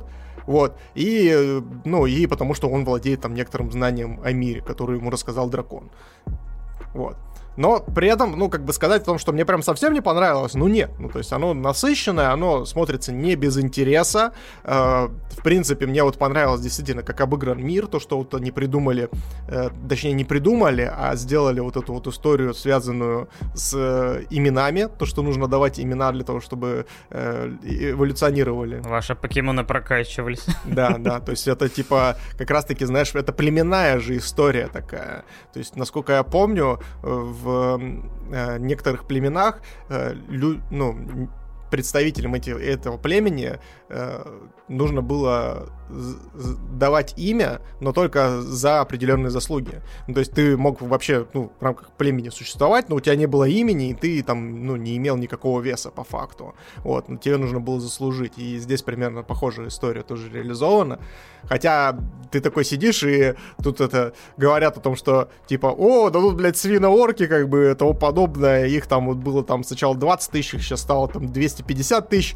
Вот, мы 100 тысяч убили, осталось еще 105 тысяч. И он такой, ну, давайте всем дадим имена. И ты такой, блядь. И тут начинают появляться вот эти вот э, Ригурт, Ригур, Ригер, Ригон. вот это все. А это, это, а это были имена, когда он еще гоблину в небольшой деревне давал. Какие, какие там, скорее всего, этот первый, этот второй. Биба, Боба, Быба, Буба, Бебра. вот это все. Бибоп. Рокстеди, да. Вот. Ну, кстати, если говорить о положительных сторонах, во-первых, я хотел отметить экшен, он, в принципе, достаточно бодрый местами, то есть и в плане махачей, э, за это очень часто отвечают ребятки как раз эти демониды, в которых, из которых, точнее, да, в которых э, эволюционировали здешние огры, э, да и, в принципе, и за магию они тоже шарашат вообще за милую душу. То есть, когда было эпично это сражение с орками, они там своей магией, мне кажется, большую часть, по-моему, положили. Э, также мне понравилось, кстати, возвращаясь к этой арке с орками, то, что у этого, то есть, ну, вроде такой иногда базовый исекай, но, по крайней мере, они подумали о какой-то предыстории этого орка, что он не просто так пошел, то есть все это связано с тем, что его народ голодал, и он отправился в спасение на поиски какой-то плодородной почвы, там, по пожрать, где можно найти, и встретил просто демона, который ему имя дал, ну и цель. То есть, а цель у него, в принципе, была внутри. Типа, хочу пожрать. Просто, это знаешь, идешь в магаз, короче, чтобы пожрать себе купить, и тут неожиданно сзади чувак подходит такой, Виталик, Виталик, привет! Ты такой, какой нахуй Виталик, блядь? Это что такое? Все, теперь ты Виталик, и ты идешь с армией орков. Да-да-да. Куда-то что-то. Вы идете жрать весь мир. И ты такой, понимаю, понимаю, хорошо. Да, теперь ты архи Виталик, да. И, и не откажешься от этого. Ну, в целом, опять же, единственное, что первая половина мне, наверное, понравилась побольше, потому что когда началась вся эта история с, с детишками, то есть сама она как бы, ну, тоже как цель. Вообще, тут есть очень странный момент, когда ему рассказывают, ему гадают на, хотел сказать, на, на руке, на какие руки? На слизи, короче, гадают. Не, ну у него в один момент появляются руки, поэтому можно и... На, ну, тогда-то еще не было. На, на его слезливых вот. руках, так сказать. Да, вот, и ему гадает, вот твоя, типа, суженая. Ну, о, клево. Суженая появляется, буквально проходит серии две. И пада-бада-пам. Он хавает ее труп. И перенимает ее внешность. Это вообще, это охереть момент. Ты как бы, с одной стороны, ты такой сидишь, осознаешь о том, что, как бы, да, он ее съел, но, во-вторых, ты понимаешь ее трагичную историю, и, ну, то есть, мне вот это, кстати, очень понравилось, этот момент. Прям прикольно было. Но крепота, то есть, это, знаешь, такая, м-м, блин, это так грустно. Это так жутко, я не хотел бы, чтобы меня после смерти съела, блядь, слизь. Он ебаная самка богомола, блядь, и при этом еще и капля растворителя, который растворяет все, судьбу людей, блядь, свое будущее, свою вайфу, все, все растворяет в своей жизни. Все впитал. Вообще просто жуть. Так слушай, а нахера, нахера ему теперь действительно жена, если у него есть две руки, блядь? Простите, пожалуйста. Да. Он сам себе сам себе вайфу, сам себе хазбанду. Сам себе дракон. Да, э, и демон у него внутри торчит, которого он съел, собственно говоря, из-за своей э, этой суженой. Да, теперь, теперь он может с двумя руками спокойно душить в себе дракона и демонов своих. И вот это все. Да. Поэтому я на самом деле немножко во второй половине как-то уже так смотрел больше фоном, но, блин, ярко, красивенько. Но там ставки упали, и поэтому тебе кажется, что это вообще куда-то совершенно в другую стезю пошло. Вот. Но это явно промежуток, потому что там в одной из финальных серий, ну, появляется, собственно говоря, я так понимаю, опять же, какой-то либо главгад, либо следующий гад, э, с которым ему предстоит сражаться. Он достаточно силен, потому что есть серия флешбэк, где, собственно говоря, показывается. Э, тут все, опять же, мироустроение, тут и какие-то мастера тьмы, графья тьмы, все подряд. Тут, не знаю, даже какая-то феечка, и то такая, я графиня тьмы, или как она там себя называла. Короче, просто такая небольшой экскурс, э, вторая половина, там в одно государство, он там преподает, но в целом, говорю, все равно смотрится легко, ненавязчиво, без раздражения, без излишнего фан-сервиса, хотя я бы при, ну, типа, побольше бы одежды этой княжне тьмы прибывшей, потому что как-то слишком ее показали на фоне остальных. Ну, как обычно, 3000 лет, поэтому все окей. Ну, да, типа того. Ну, в целом, говорю, вот я, наверное, уже готов выставить оценочку, или ты еще что-то хочешь? Да, в принципе, нет. Я могу сказать то, что это не худший представитель Сикая, естественно. Потому что, ну, блядь, Оверлорда очень сложно, блядь, в этом плане переплюнуть. Давайте будем честны. Э, я могу сказать то, что мне в целом понравилось, если как бы, если бы не вот эти вот моменты стандартные исекаевские, которые вот э, упущения и там, возможно, они раскрываются во втором сезоне, я очень надеюсь, что они раскроются, потому что было бы интересно посмотреть, как он, э, допустим, применяет свои полноценные какие-то знания и тому подобное, раскрывается как персонаж, вот. Э, но да, как бы говорить о том, что это прям, ну, прям топ-топ топыча топыча, ну, наверное, нет. Здесь с реинкарнацией безработного, конечно, очень сложно соревноваться, и э, как бы, наверное, от себя я о моем перерождении в слизь первому сезону поставлю шестерочку, то есть он выше среднего, но не прям лучший Сикай 10 10, конечно.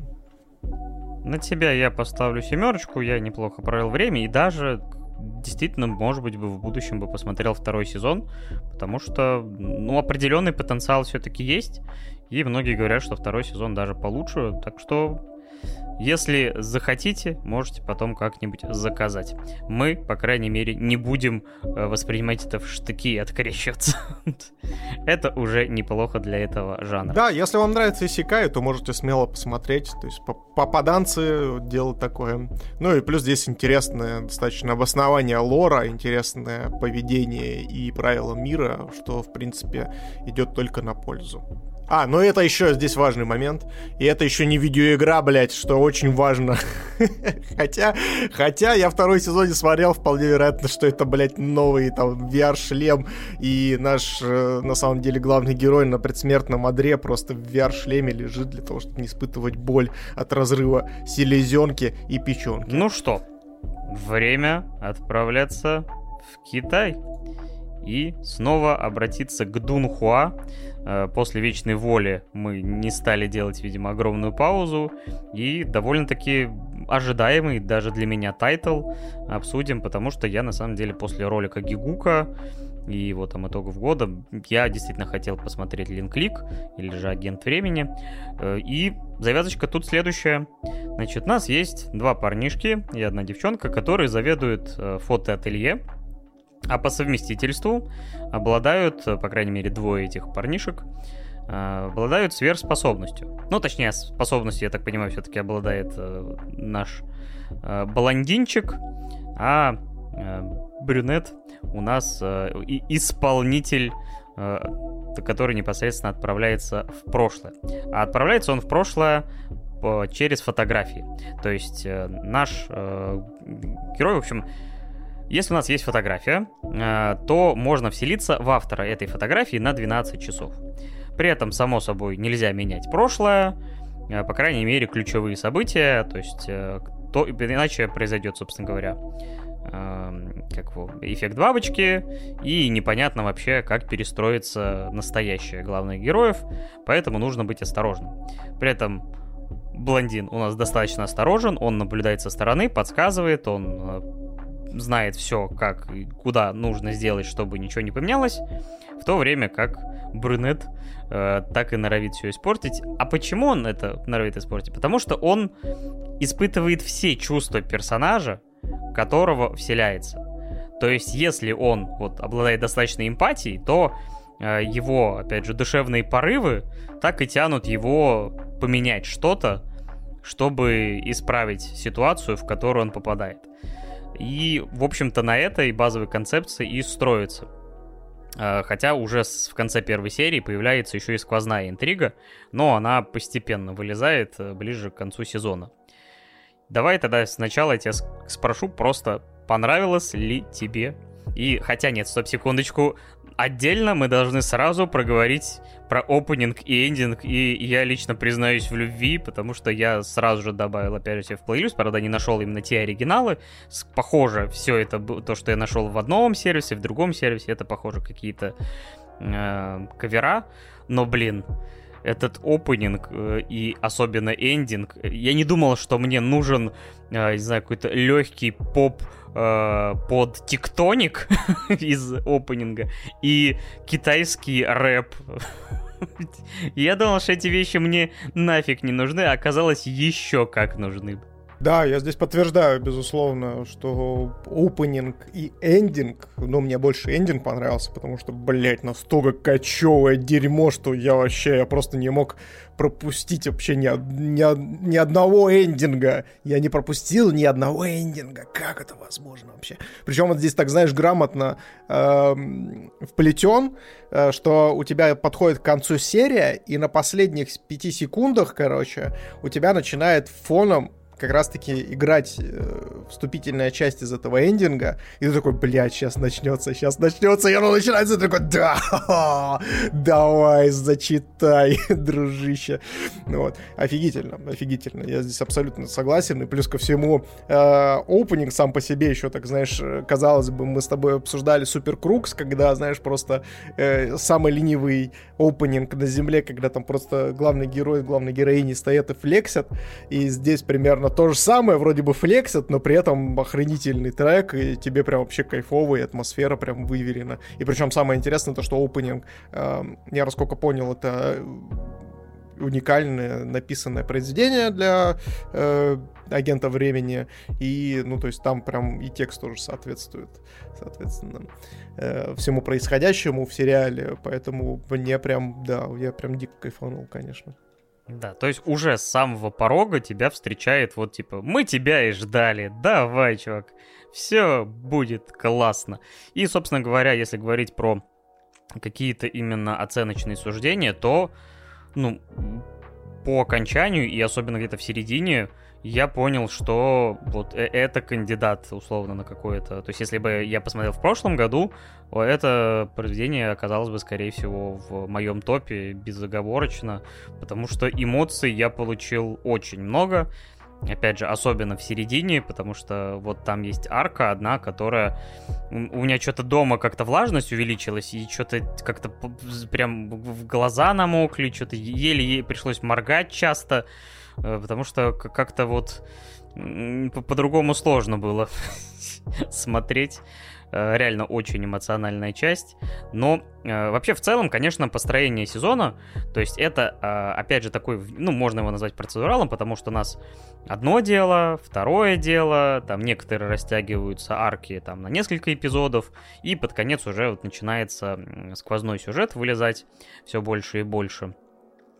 Но, блин, почти каждое дело в той или иной степени меня цепануло, то есть э, сама концепция о том, что э, э, Цяоши, Цяоши, он опять же, испытывает те эмоции, которые и клиенты, ну, точнее, не обязательно клиенты, а вот кто сделал фотографию, ну, ты понимаешь, что, блин, у тебя задача не из, э, типа, не изменить прошлое, но испытывая все те эмоции, то есть, ну, э, ну, как бы очень сложно, мне кажется, оставаться холодным разумом, и, в принципе, вот, ну, все время возникает вот этот конфликт, где э, Лугуан, ну, типа, его постоянно стопорит, типа, не наделай глупости, а он, ну, вот просто себя сдерживает максимально, потому что, ну, вот хочет что-то сделать, уже он либо знает итог, э, к чему это придет, э, либо вот просто по ним, ну, его подталкивает само естество и его, в принципе, потому что накладывается и эмоции э, персонажа, в котором он, и его личный опыт, потому что иногда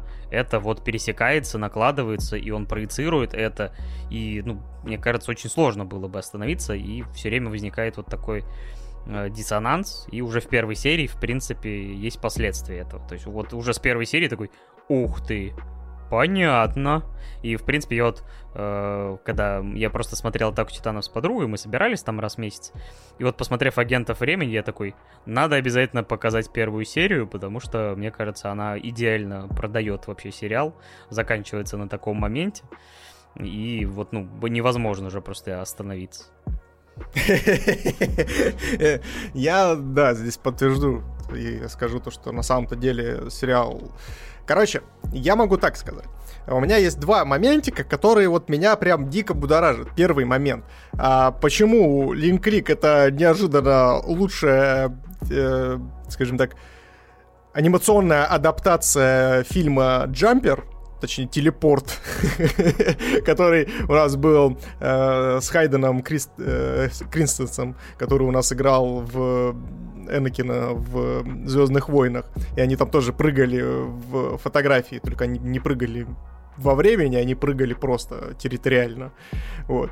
Здесь примерно та же самая история, только еще плюс ко всему э, привязаны, скажем так, э, вот эти все временные аномалии и парадоксы в том числе.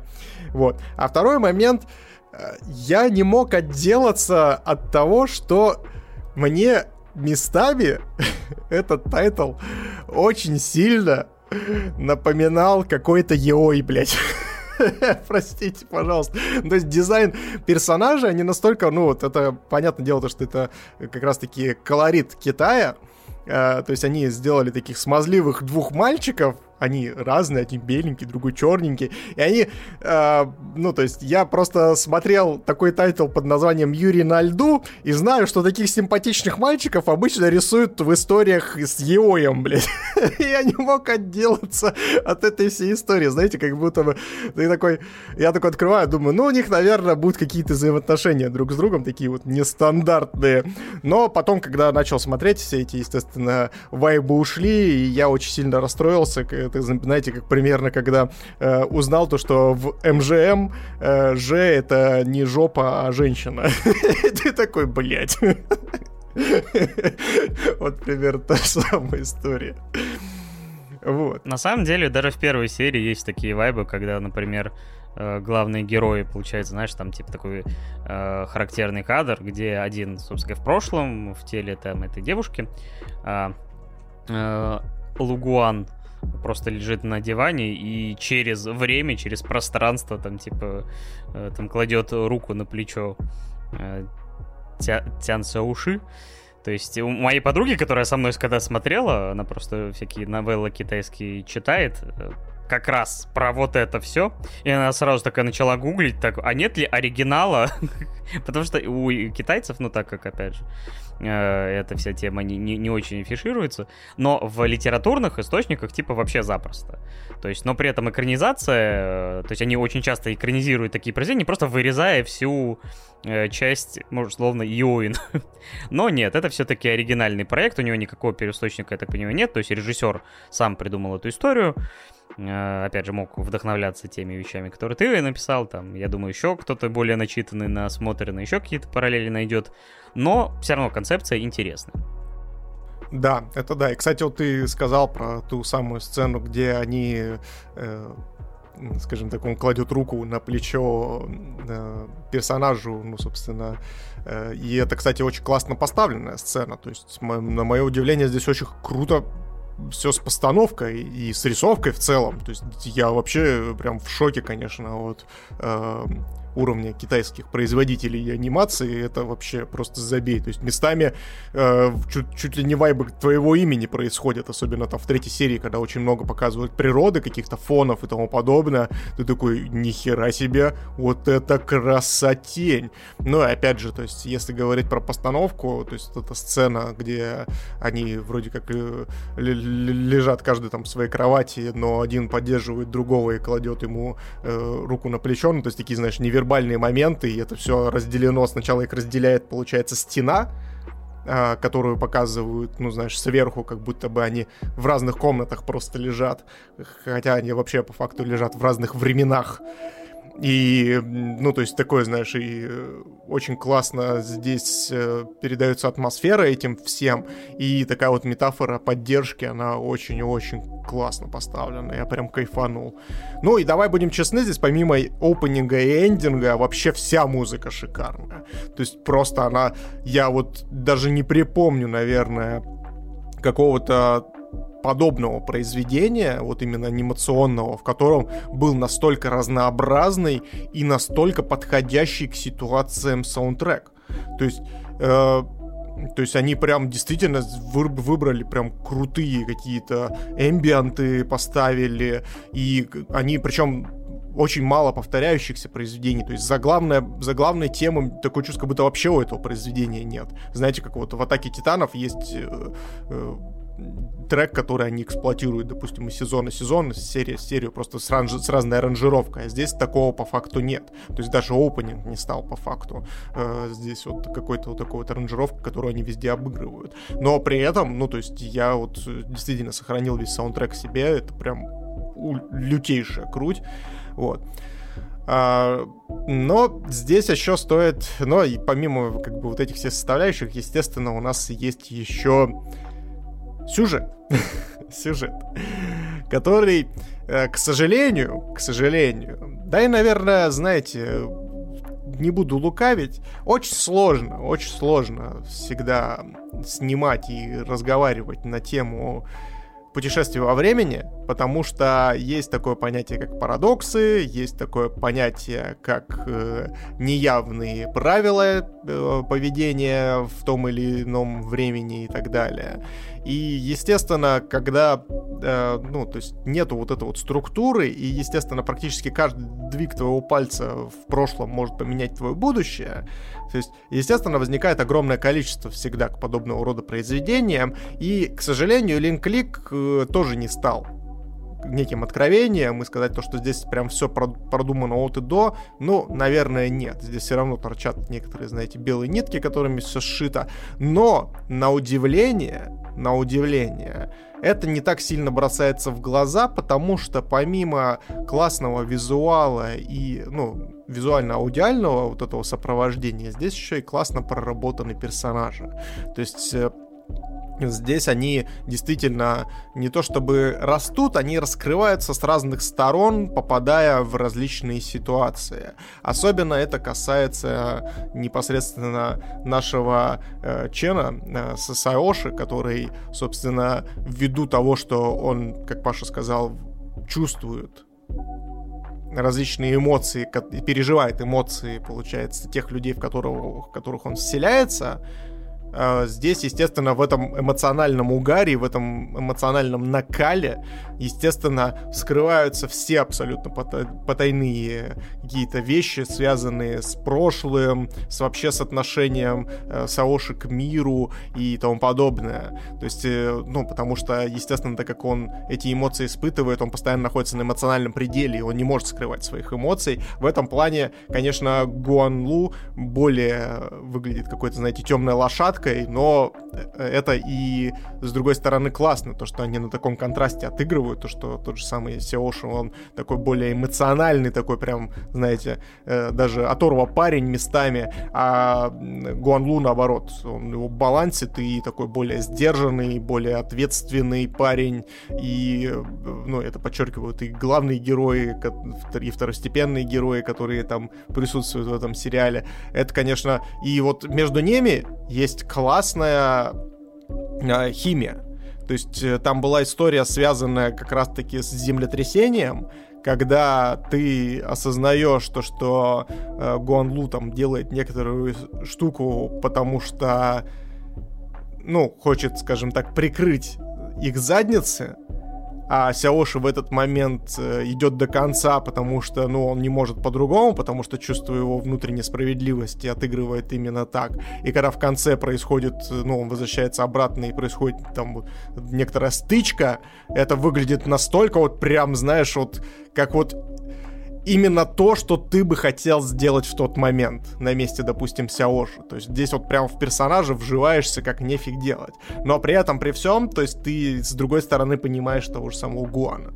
Это прям, ну, очень классно все это дело все прописано и э, естественно, финальные арки, последние там шесть серий, которые вот это, с, которая продолжает как раз-таки э, то, ну, концовку первой серии сезона, это, конечно, мое почтение. И э, я, ну, могу, наверное, высказать даже некоторые свои предположения, чем это все закончится и почему именно называется агент времени, но э, перед этим я сначала тебе, рас... ну, сначала я тебе передам, э, скажем так, микрофон, чтобы ты рассказал, как тебе вообще в целом персонажи что тебе запомнилось из них? На самом деле, ты много сказал, что я как раз хотел упомянуть, потому что действительно их дополнение друг друга это то, что создает такой корень этого произведения, то есть между ними э, вальсирует вот эта вот э, девчушка в уникальной какой-то юбке, которая мне покой не давала, потому что какая-то половинчатая. Ты говоришь, что это за одежда из 22 века? Вот, и действительно, мне, честно говоря, очень э, еще интригует, то есть уже второй сезон анонсирован, эм, и мне, например, больше хочется узнать по, про того же Лугуана, потому что нам там показывают, условно, там их момент встречи, э, но, э, скажем так, больше все-таки на эмоциональном э, и вот бэкграунд нам рассказывает непосредственно Чан Сиоши.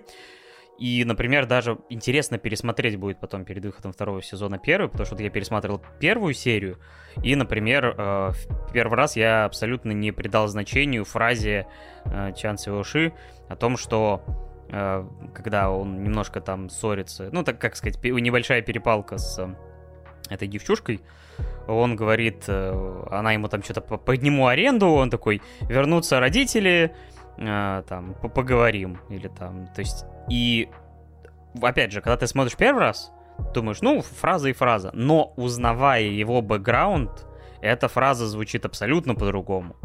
То есть, на самом деле, да, то есть уже даже сейчас мне иногда хочется, блин, может, если будет окошко, просто пересмотреть в удовольствие и посмотреть вот эти какие-то элементы, фразочки, обрывки, которые так или иначе имеют вес уже зная чуть больше о персонажах. Эм, при этом, само собой, да, действительно, вот эта вся история с э, временными путешествиями, то есть, как правильно в чате заметили, действительно, эта история больше про эмоциональный, нежели про какой-то именно э, научно-фантастический сюжет. То есть я, честно говоря, для себя скорее это принял как какую-то некую магическую способность, поэтому я не ждал какого-то условного э, логического и научного объяснения всему этому. А, то есть это вот какой-то вот условно мир, граничащий, граничащий там с X-менами, допустим. То есть у кого-то там на 1 миллиард, не знаю, там какие-то способности есть. И, ну, само собой, возникает, конечно, там э, такие парадоксы. Я, само собой, вспомнил, например, то есть там есть один момент, э, где, условно, э, как сказать, ты задумываешься, а есть изначальный временной период, где главный герой никак не повлиял на то событие, на которое повлиял э, мимоходом. То есть это как, знаешь, как э, Джон Коннор же должен был как-то изначально появиться, чтобы отправить Кайла Риза в прошлое, защищать маму и при этом стать отцом себя же ну, то есть это получается как бы система, она не может существовать, то есть, ну, как бы должен быть начальный период, где такого не было, а потом это произошло, и вселенная перестроилась. Короче, э, во всех историях про путешествие во времени, конечно, возникают эти вопросы. Мне кажется, лучше, если вы прям не смотрите это, короче, как научную фантастику, смотрите больше как историю, в которой есть путешествие во времени, но не запаривайтесь над э, какой-то логикой повествования. Мне кажется, так будет легче. Слушай, а ты, кстати, вначале сказал о том, что, э, типа, есть способности э, только у Гуанлу. А с чего ты так решил? ну, скажем так, наверное, мне так показалось, то есть так у меня запомнилось, э, хотя, конечно, во второй половине там получается вроде как, э, вроде как получается, что наш товарищ-то то... Так, сейчас, секунду, погоди-ка. Хотя, да, наверное, все-таки у них у них парная способность. Один делает это, другой делает то. По-моему, все-таки в итоге да. Ну, там просто получается то, что Гуанлу, он может смотреть через фотографию и видеть происходящее, ну, то есть э, от лица человека, который сделал фотографию. Ну, то есть он может просмотреть, грубо говоря, э, некий таймлайн и сказать о том, что есть там в нем что-то или нет. А конкретно Сяоши, он у нас может телепортироваться. То есть путем, путем хлопка он просто берет и телепортируется в нужное в нужный, получается, промежуток временной. И Лугуан, если я правильно понимаю, он смотрит, похоже, через э, всякие камеры, через э, какие-то... То есть поэтому его обзор ограничен, похоже, то есть он поэтому не видит полностью все эти моменты, то есть он, если я правильно понимаю, все-таки как бы через что-то там наблюдает, по крайней мере вот в одном эпизоде там все это на камерах было завязано. Ну, не совсем, не совсем только через камеры, потому что э, вспомни там финальные серии, когда они, собственно, потеряли подружечку, вот, и он, типа, проглядывает момент что с ней произошло, он же видит не через камеру, он видит через ее глаза, вроде как. А, ну, это тоже, да, то есть... Э, в любом случае, кстати, насчет вот этой способности Чан Шоуши по фотографиям, с этим связана, наверное, одна из самых изобретательных и клевых экшн-сцен. Опять же, ты просто смотрел на телепорт, там, скорее всего, что-то подобное было, но я просто этот фильм только как- как-то пропустил, поэтому э, вот подобный экшен смотрелся весьма свежо и необычно, тем более, что э, title вообще не про это. Да, абсолютно такая же, абсолютно такая же история, абсолютно так же поставлена, например. Ну, не кадр в кадр, а как бы, ну, концепция того, что расклеены фотографии, и э, джампер прыгает по фотографиям и при этом э, возвращается и дерется с главгадом. Да-да-да, абсолютно такая же история была в джампере. Да, ну, значит, возможно, опять же, источник вдохновения вполне мог быть, но как бы все может быть. В любом случае, я, ну, говорю, мое состояние и эмоциональное от просмотра близкое к восторгу полнейшему. Да, есть незавершенность, э, потому что, ну, опять же, уже в самом конце уже сказано, что, типа, второй сезон, все заканчивается клиффхенгером, ты, как сам сказал, ты не любишь, но, скажем так, все равно... Это крутая детективная история, которая заканчивается блядским преступлением в конце, блядь. Это преступление, это гребаный клиффхенгер, который происходит, блядь, в финальной серии. Причем я, когда смотрел, я такой, э, ну, там, получается, серии были перемешаны вместе с овами, и я такой смотрю, о, ну, типа, ну, типа, 12 серия, типа, есть 13 -я. Я такой, о, 13 серия, ну, слава богу, слава богу, что хоть не клиффхенгер. Я запускаю 13 серию, а это ебаная ова. Я такой, блядь. То есть там какие-то чиби-персонажи что-то там, блядь, какому-то блогеру помогает. такой, что, блядь, да вы, сука, вы заебали, вы какого хуя так заканчиваете Ну вы чё, блядь, ребят, ну, ну серьезно, ну мне же, блядь, теперь два года ждать, ну что происходит-то? Ну, не два года, год, ладно. Слава богу, то, что я в прошлом году с этим тайтлом не ознакомился, иначе бы у меня горело гораздо сильнее, блядь. Но, э, как бы, на самом-то деле, вся вот эта канва, которая подводит к этому сюжетному повороту, она прям очень хорошо хорошо сделано.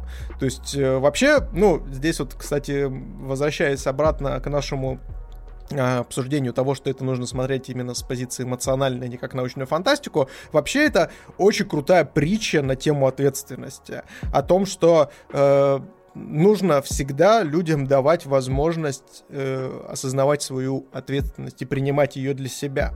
Иначе иначе. Иначе люди могут э, наделать еще большего дерьма, чем они э, могли бы, если бы приняли эту ответственность для себя.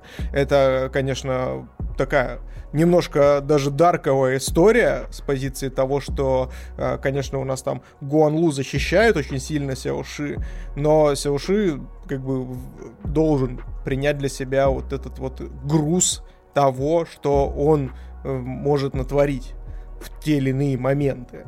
И было бы, конечно, очень даже э, странно, если бы, э, скажем так, э, они были бы такие одни как бы, я вот так вот обтекаемо скажу.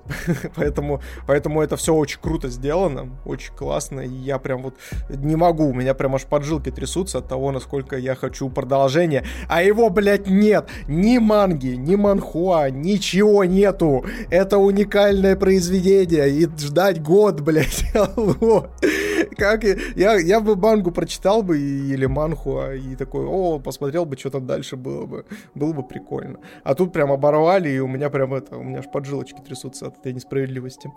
Не хватает тебе терпения. Старость, знаете да, ли. Да, я, я очень, я очень нетерпеливый в этом плане человек, конечно, да.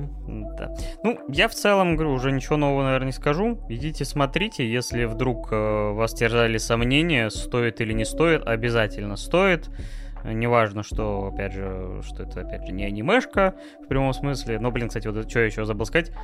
Мне чертовски понравилось, например, эм, то, как фоновые элементы, какие-то, там, условно, тебе показывают стену, а эта стена выглядит как, не знаю, там, масляная картина, там, офигенная. То есть они немножко выделяются на фоне, то есть вот весь э, задний фон, он такой немножко э, ненатуральный, вот именно, знаешь, как, как будто они внутри картины находятся.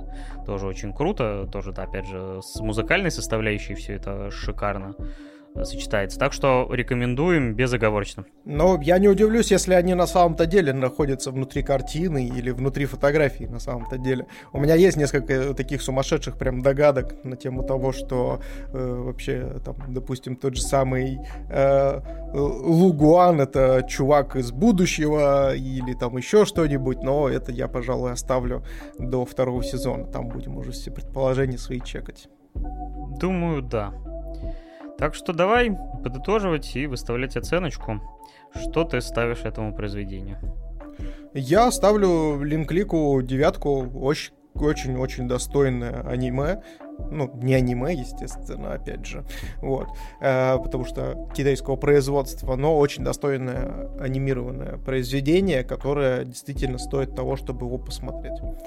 Да, я от себя ставлю девять с половиной, то есть это максимально снова близко к десятке, но думаю решится в какую сторону качнется маятник, наверное, после либо следующего сезона, если там будет два, либо же когда эта история завершится, но действительно шикарно, здорово, рекомендуем. Спасибо огромнейшее всем ребят, кто нас поддерживает. Вы большие красавчики. Спасибо вам огромное. Благодаря вашей поддержке, не только финансовой, но и в целом того, что вы пришли посмотреть на дедушек, посидели в чатике, пообсуждали всякого. Это за счет этой поддержки мы, собственно, до сих пор существуем, до сих пор э, знаем и узнаем, дополнительно подкрепляем для себя э, тот факт, то, что мы занимаемся правильным делом и делаем вам классный, развлекательный контент. Надеюсь, вам нравится, и вы продолжите, собственно, э, смотреть, э, забегать к нам на Twitch-трансляции, либо же слушать нас просто в аудиоверсии, как э, вы обычно это и делаете. Кстати, по поводу аудиоверсии, к сожалению, с завтрашнего дня, у меня уже с сегодняшнего, с 11 апреля Spotify, к сожалению, нас покинет. Он покинет нас абсолютно. То есть они, э, он вообще не будет доступен в рамках РФ. Непонятно, что будет э, с VPN. Можно ли будет по VPN смотреть, но история заключается в том, то, что, скорее всего, мы не сможем выкладывать подкасты э, на Spotify, потому что ну, они блокируют полноценно локацию РФ. Вот. Поэтому подписывайтесь на нас на Яндекс Музыке, подписывайтесь на нас на других площадках, которые вам удобны для прослушивания э, нас в аудиоверсии. Нам будет очень приятно, ребят. Не потеряйте нас. Да, вы всегда можете поддержать канал, как говорится, не только финансово, потому что у всех разные возможности, но и просто, да, поставить лайк, подписаться. Э, если вам подкасты даже не очень интересны там в аудиоверсии, вы все равно можете, не знаю, там, включить на ускоренной перемотке, поставить фоном, там, э, будет нам статистику эту улучшать, улучшать там прослушиваемость, так что такой вариант э, тоже можете рассмотреть.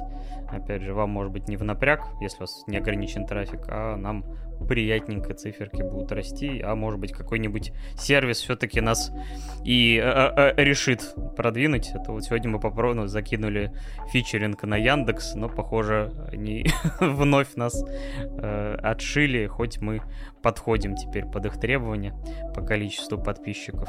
Но может быть когда-нибудь в будущем дорастем.